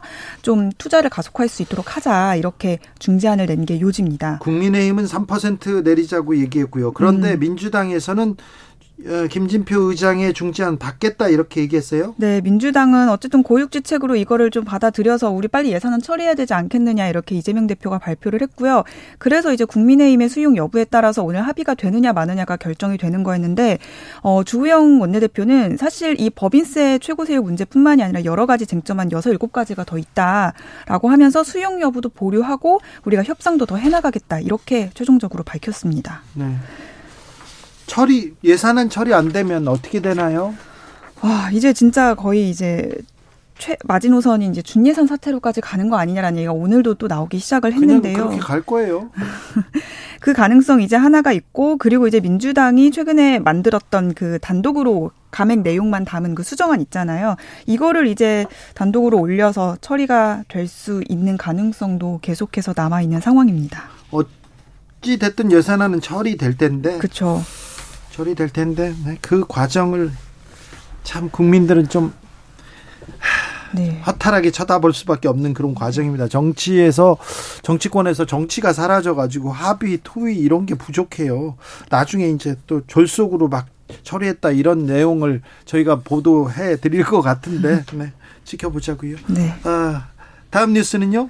국민의힘이 이제 전당대회를 3월에 열겠다고 정진석 비대위원장 이번 주에 발표를 했거든요. 그랬죠. 전당대회 룰을 가지고 이제 좀 갈등이 본격화되기 시작을 했습니다. 자, 룰 본격적으로 바꾸려고 하고 있습니다. 맞습니다. 정진석 비대위원장은요, 사실 자리, 그 비대위원장이 들어오자마자 기자들과 사석에서 이 전대를 바꾸는 거에 대한 의지를 굉장히 강하게 표출을 했었거든요. 예. 오늘 전당, 아, 오늘 그 비대위 회의에서는 이 우리 책임 당원들에게 지도부 선출 맡기는 게 맞다라면서 이 중요한 이 전당대회 그 여론조사 돌리는 거 있잖아요. 네. 거기서 당신 비중을 높이겠다는 이 취지로 예, 전당대회를 변경 시도를 본격화하기 시작했습니다. 불리는 사람들은 이 사람 저 사람 다 그 얘기를 하기 시작했어요. 근데 대통령도 이 룰 얘기를 했다는 보도가 있더라고요. 네, 지금 당 안에서 실제로 대통령이 이 당신 100% 반영하는 여론조사로 가야 한다 이런 얘기를 했다는 얘기가 당에서도 나오고는 있는데 사실 확인은 잘 안 됐고요. 어, 이게 좀 여러 혼선을 주기 위해서 당권 주자들이 벌써부터 좀 작업을 시작한 거 아닌가 저희는 좀 이렇게 보고 있습니다. 그 기사를. 그렇습니까? 아 그렇게 또 예상한. 그럼 룰이 어떻게 바뀔 것 같아요? 어, 일단 지금은 여론조사 반영 비율이 그 7대 3이죠? 7대 3인데요. 당연히 아, 당심이- 당심을 높이는 네, 네. 당심이 70이고 어, 국민 일반 여론- 여론조사가 일반 여론조사가 30%였는데 네. 90이나 아니면 100으로 바뀐다. 네, 맞습니다. 그런 방안을 검토하고 있는 거고 실제로 의원들 사이에서도 오늘 뭐 간담회를 열면서 어 당신 비중을 높이는 게 당연히 맞는 수순이다. 이렇게 의견을 모은 것으로 좀 확인이 됐습니다. 자, 당권 주자들 셈법 복잡해지는데 아, 어떻습니까? 반발도 나오네요. 네. 그 비윤계 의원이라고 좀 꼽히는 사람들 사이에서 그런 얘기들이 많이 나오고 있는데요. 일단 대표적으로 당 밖에 있긴 하지만 지금 이준석 대표 네, 말 오랜만에 또 입을 열었어요. 네, 어제 페이스북을 올려서 어, 입시제도 바꿔도 결국 대학 갈 사람이 간다. 이렇게 하면서 이제 전당대회를 바꾸는 거에 대해서 좀 1등 자르고 다 네. 5등짜리 대학교 보내려고 지금 자기네들이 모순에 빠져 있다 이런 얘기했어요. 네. 이게 사실 어떤 취지냐면 그 유승 계속해서 이제 이 룰을 바꾸는 거는 유승민 전 대표 배제시키려고 하는 거다라는 얘기가 많이 나왔잖아요. 그거를 좀 견해한 것 같고요. 그 이후에도 김웅 의원이 전대룰 변경에 대해서 아무리 장식을 해도 유승민 공포증이라는 걸 누구나 알고 있다 이렇게 저격을 하기도 했습니다. 윤핵관만의 축제라고도 얘기했고요. 예, 맞습니다. 당원들과의 축제라고 부르지만 이렇게 하면 윤핵관만의 축제다라는 얘기도 했고 좀 대표적인 대표적으로 좀 이준석 대표와 가까이 있었던 허은하 의원도 이렇게 되면 이제 여론의 지지를 얻지 못하는 정당이 된다 우려를 표하기 도 했습니다. 지금 그런데 네. 국민의힘에서는 유승민을 막아라, 유승민을 막아라 이런 기류가 좀 흐르고 있습니까? 좀 있는 것 같습니다. 실제로 유승민 의원과 좀 친하다고 알려진 의원들 사이에서도 뭐 당연히 막아야 된다 이런 정도까지 비판은 나오지 않지만 요즘 발언의 수위가 지난번에 좀 라디오에 나와서도 네. 굉장히 좀 세게 발언을 했잖아요. 그러니까요. 나오긴 하더라고요. 주진우 라이브 나와가지고 뭐 격정 토론을 네, 했는데 네. 그거에 대해서 굉장히 어, 윤핵관들 격앙돼 있더라고요. 권성동 의원은 뭐 참지 못하고 글을 기, 장문에 글을 썼어요. 맞습니다. 같이 갈 수가 없다. 뭐 이렇게 좀 인식을 하고 있는 것 같습니다. 그래요? 네. 그리고 누가 될 것 같습니까? 저희도 이제 계속 관심사가 그건데요. 윤핵관들은 아마 합종연행 그 뭐 네. 나중에 이렇게 단일화하겠죠? 네. 근데 사실 윤핵관이 밀고 있는 의원이 누구냐에 대한 질문에도 한 명으로 뚜렷하게 모여지지가 않습니다. 그리고 그분들이 또 절대적으로 지지를 받고 있다 그런 사람들이 없어요. 네. 그렇게 작업을 하는 의원들은 좀 많이 있는 것 같습니다. 지켜볼까요? 네. 다음 주에는 다음 주에는 어떤 사람이 좀 유리해졌다 그런 것도 알려주세요. 알겠습니다. 기자들의 수다 한결의 오연서 기자였습니다. 감사합니다. 감사합니다. 교통정보센터 다녀오겠습니다. 유하영 씨.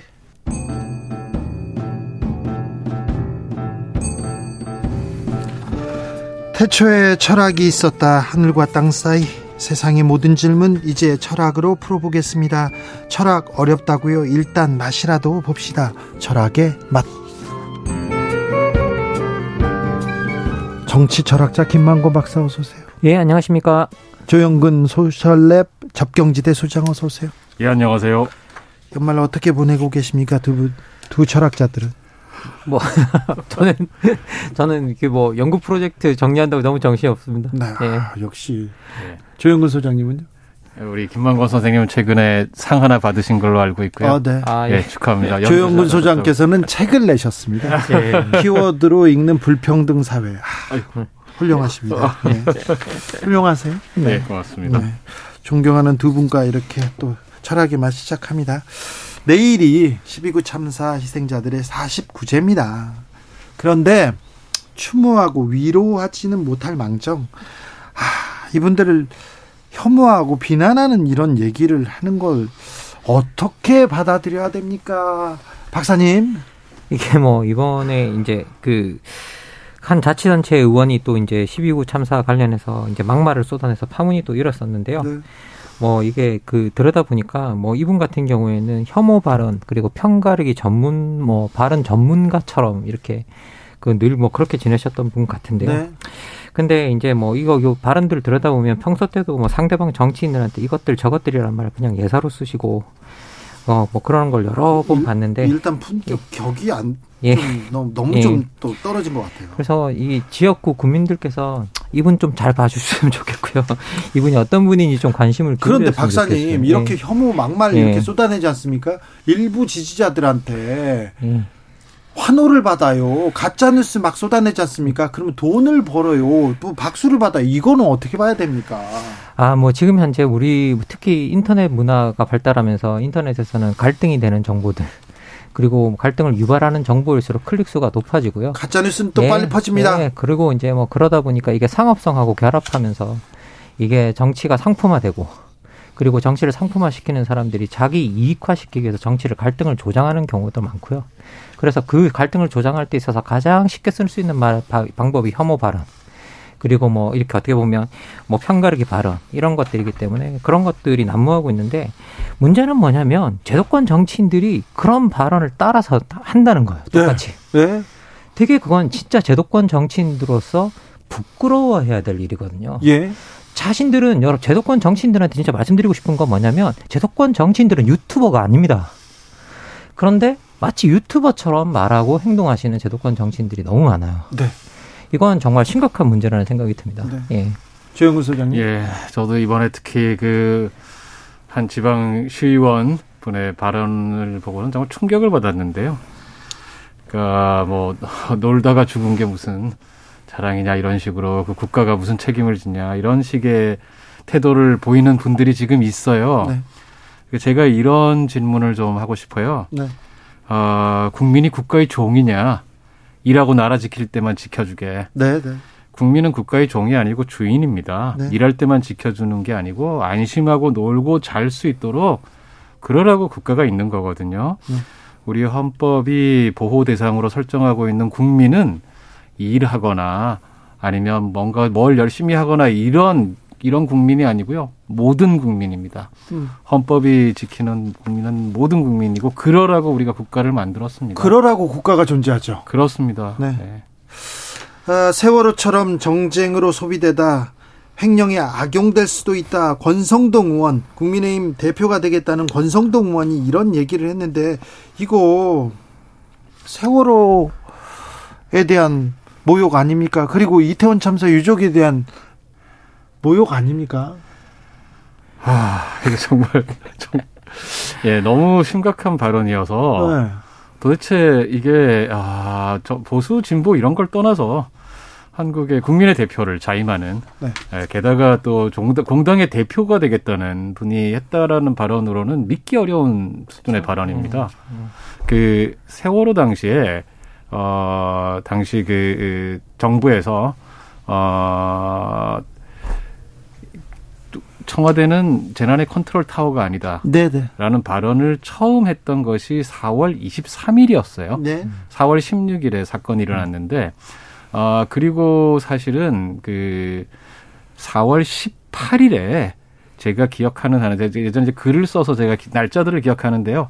4월 18일부터 그 아마 기억하실 겁니다. 정몽준 의원의 아드님이 국민이 미개하다라는 이야기를 페이스북에 올렸는데, 예, 그걸 기점으로 공격이 시작되어 유가족에 대한 그런데 당시에는 유가족이든 뭐 야당이든 아니면 시민단체든 당장 사람 살려나라고 하고 있을 때였습니다. 아무것도 요구한 게 없었어요 그때. 에어포켓이 니 많이 하던 때였고 그러던 시절인데 그때부터 정쟁을 시작했어요. 예, 저는 정말 심각하게 생각하는 것이 우리 보수 정치 세력에서 원래 보수 정치 세력이 국민 통합을 추구하거든요. 네. 늘 통합을 추구합니다. 재난이 닥치면 위로하고 따뜻한 아버지 부모의 역할을 하려고 하고 이러는 건데 어 그런 역할을 포기하려고 하는 게 아닌가 하는 생각이 들어서 정말 걱정스럽습니다.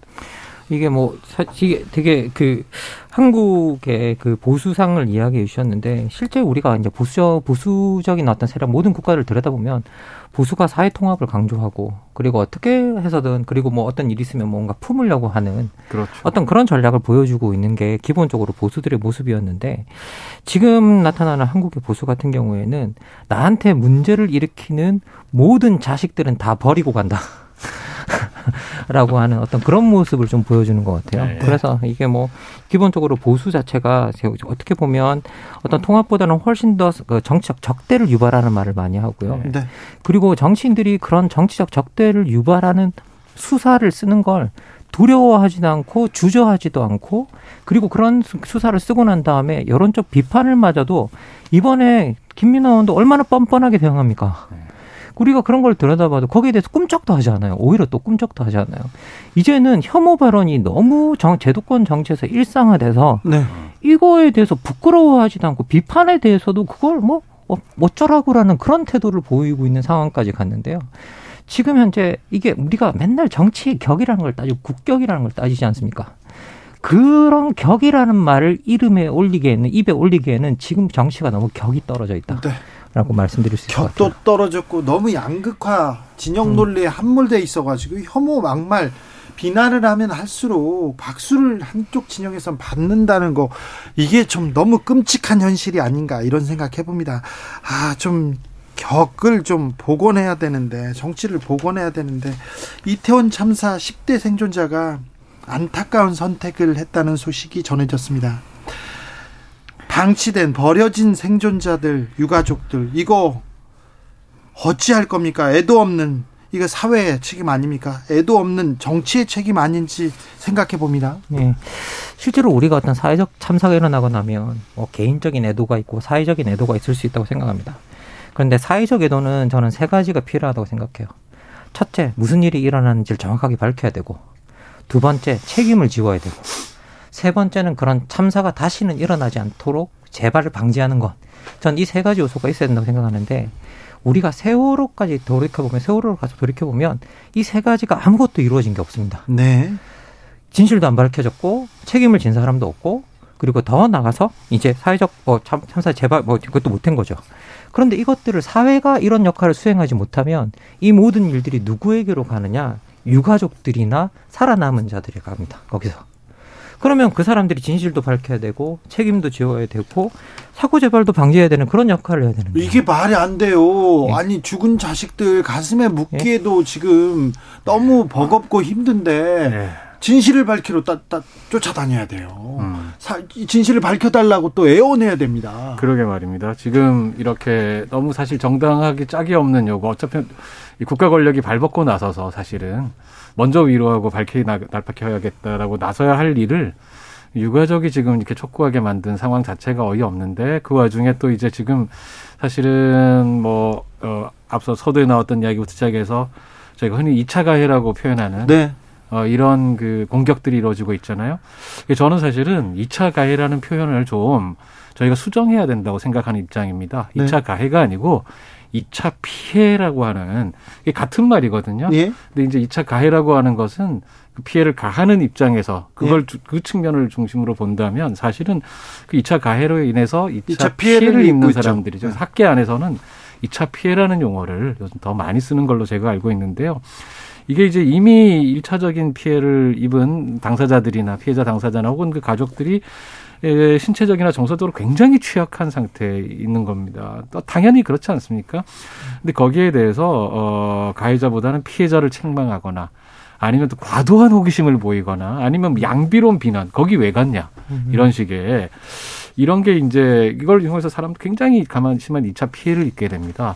어 근데 사실 우리가 왜 이 제가 2차 가해란 말을 좀 쓰는 걸 조심하려고 그러냐면 이 그 2차 가해다 이러면 당사자가 아니 내가 무슨 가해를 했다고 그러느냐 이렇게 굉장히 반발을 해요. 그러면서 이게 사실 우리가 이런 식의 태도는 저희가 얼마든지 사실은 주의하지 않으면 보일 수가 있습니다. 이걸 주의하자는 데 취지가 있고 그 근본적인 주의 취지는 이들이 피해를 입는다는 사실에 있거든요.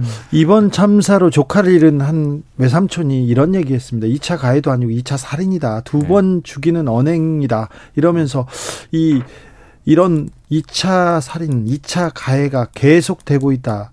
왜 이렇게 피해자를 욕하고 비난하고 이런 심리는 왜 끝나지 않는가요? 뭐 이 심리는 도대체 뭡니까?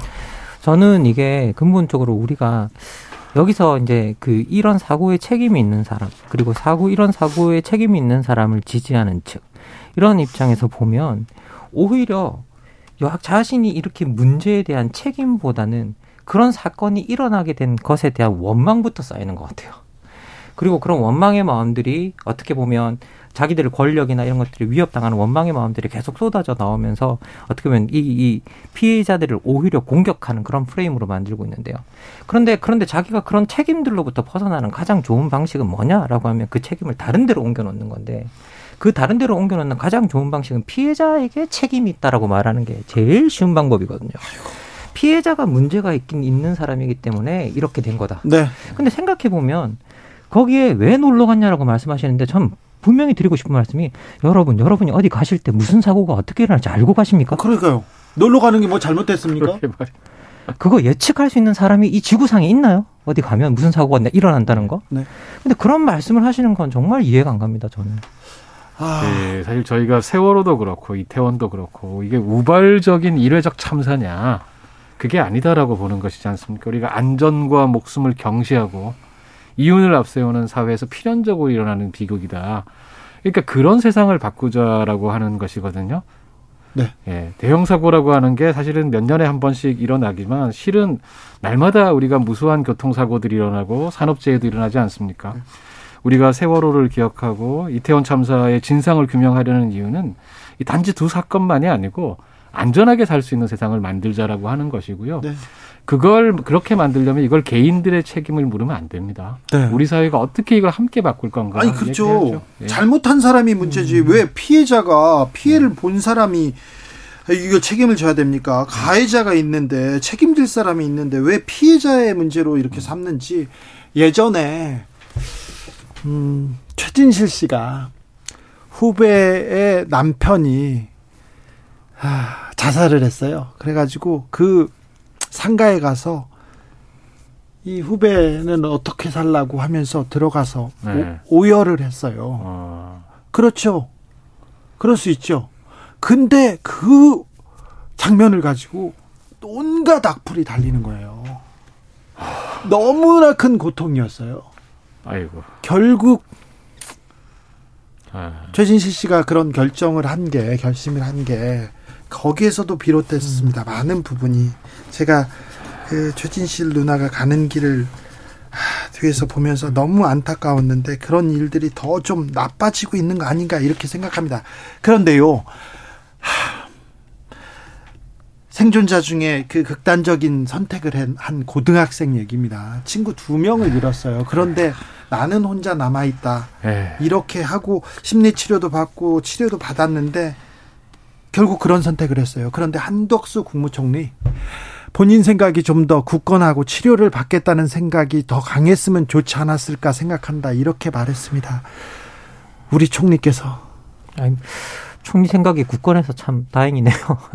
이걸 뭐뭐 진짜 황당한, 그런 황당한 발언을 총리가 할 수 있다라는 게 그런 발언을 하고도 총리라고 자기가 생각을 하고 총리 자리에서 그런 발언을 할 수 있는 어떤 그런 멘탈을 굳건하게 가지고 있는 부분이 제가 되게 대단, 대단하다는 생각이 좀 듭니다. 어떻게 이런 말을 해요? 그러게요. 황- 진짜 지난번. 기자회견 예. 때이 농담부터 시작해서 어, 일국의 총리라고 믿기 어려운 발언이 이어지고 있어서요. 참 하, 너무 너무 너무 슬픈 일입니다. 아니 지금 이그 생존자와 유가족들을 이렇게 다독여야 되는데 애도도 없는 이 정치의 책임이거든요. 책임 있는 사람들이 책임을 안 져서 이렇게 방치되고 있는데 거기다가 이렇게 좀 굳건하게 좀 치료받지. 이게 이게 저는 어떤 생각이 좀 드냐면요. 사고 참사가 일어나고 난 다음에 우리 애도 기간을 선포했었잖아요. 애도하지 않는 자들이 애도 기간을 선포하고 애도를 강요하고 그리고 왜 우리가 이 애도를 해야 되느냐라는 여론을 불러일으키고 그러면서 오히려 그 어느 유가족 어느 누구도 우리한테 사회적으로 이런 걸 선포해서 애도해달라고 말한 적도 없었거든요. 네. 그런데 오히려 그분들이 공격하게 만들고 공격받게 그렇죠. 만들고 그러면서 이게 뭐 온갖 그 문제를 자신들이 다 일으키고 난 다음에 그 책임들을 피해자와 희생자에게 떠넘기는 구조로 가고 있고 그리고 더 이번에 저는 국무총리의 발언이 저는 그 내부 그룹들이 공유하고 있는 이 사건에 대한 인식을 보여주는 사례라고 생각해요. 예. 이런 사람들의 발언, 이렇게 중요한 자리에 있는 책임져야 하는 사람들의 발언은 악플 다는 사람들한테도 직접적으로 영향을 미칠 것 같습니다. 그렇죠. 사실 심각하게 영향을 또 서로 상호 강화하는 그런 그렇죠. 지금 네. 형국이라고 생각이 돼요. 네. 이게 사실은 지금은 아마도 서, 어, 이분들은 세월호를 스스로들은 아마 반면 교사로 삼고 있다. 네. 이렇게 생각을 하고 있는 것 같아요. 그래서 세월호 때 에, 국가가 부재했던 것, 정부가 유가족을 달래주지 못하고 오히려 그들을 어, 어렵게 만들었던 것 이런 것들에 대해서 반성하는 게 아니고 네. 오히려 반성을 해도 엉뚱한 방향으로 지금 하고 있어요. 그래서 초장에 확실하게 더 잡겠다라는 네. 식으로 나오는 것 같은데 제가 아까도 말씀드렸지만 보수는 이러면 안 됩니다. 정말로 보수가 흔히 저희가 뭐 우리가 제가 보수가 좋고 나쁘고를 떠나서 보수에는 가부장주의가 있잖아요. 가부장으로서 권위를 내세우려고 그러고 상대를 평등하게 보지 않아요. 대신 그만큼 책임지려고 하는 거거든요. 그 쉽게 말하면 어떤 아버지가 자식을 호적에서 팝니까? 그러니까. 근데 지금 보수는 내 마음에 안 드는 자식은 호적에서 파겠다는 식의 태도를 보이고 있어요. 자식이 아니라 적이라고 하잖아요. 그러게 말이에요. 그러니까 이게 저는 보수의 관점에서 이러시면 안 된다. 진심으로 걱정이 돼서 어, 이런 말씀을 드립니다. 네. 정치가 이 사회의 아픔을 다독이고 이 사회를 앞으로 전진시켜야 되는데 과연 그러고 있나 계속 의문을 갖게 만듭니다. 아, 오늘 사실 이렇게 사실 국무총리의 발언은 전 지금 저 들어와서 전해 들었는데 사실 이게 저는 이 어떤 생각이 좀 드냐면요. 옛날에 그 옛날 뭐 간디가 그런 말을 했었습니다. 국민들이 싸우는 이유는 정치 지도자들이 싸우기를 원하기 때문이다. 그 정치 지도자들이 싸우기를 원하지 않으면 국민들은 싸우지 않는다. 네. 라고 이야기를 했었거든요. 저는 지금 현재 이 상황 속에서 혐오, 차별, 뭐 온갖 이런 것들을 다 조장하고 있는 어떤 그 핵심 세력이 지금 정치에 있고 그리고 지금 더 나가서 지금 그 말하는 발언들을 들여다보면 단지 그게 그 그게 혐오의 발언이 아니라 무관심의 발언이 들어가 있다라는 것들 관심 자체가 없다. 아니 지가 좀 더 굳건하게 치료받지. 정말 이건 무관심한 관심이 없는 자의 발언이거든요. 그래서 이건 좀저 이거 생각해 봐야 되지 않을까 생각합니다. 철학의 맛 오늘의 결정적 한마디로 마침표 찍어 보겠습니다. 소장님. 네. 국민은 종이 아닙니다. 국민은 주인입니다. 김만곤 박사님. 이제 혐오 발언 그만하십시오. 아 너무 슬퍼요. 이런 얘기를 전하는 게 이런 얘기가 계속되는 게 너무 안타깝습니다. 김만곤 박사님, 조영근 소장님과 함께했습니다. 오늘도 감사합니다. 네, 감사합니다.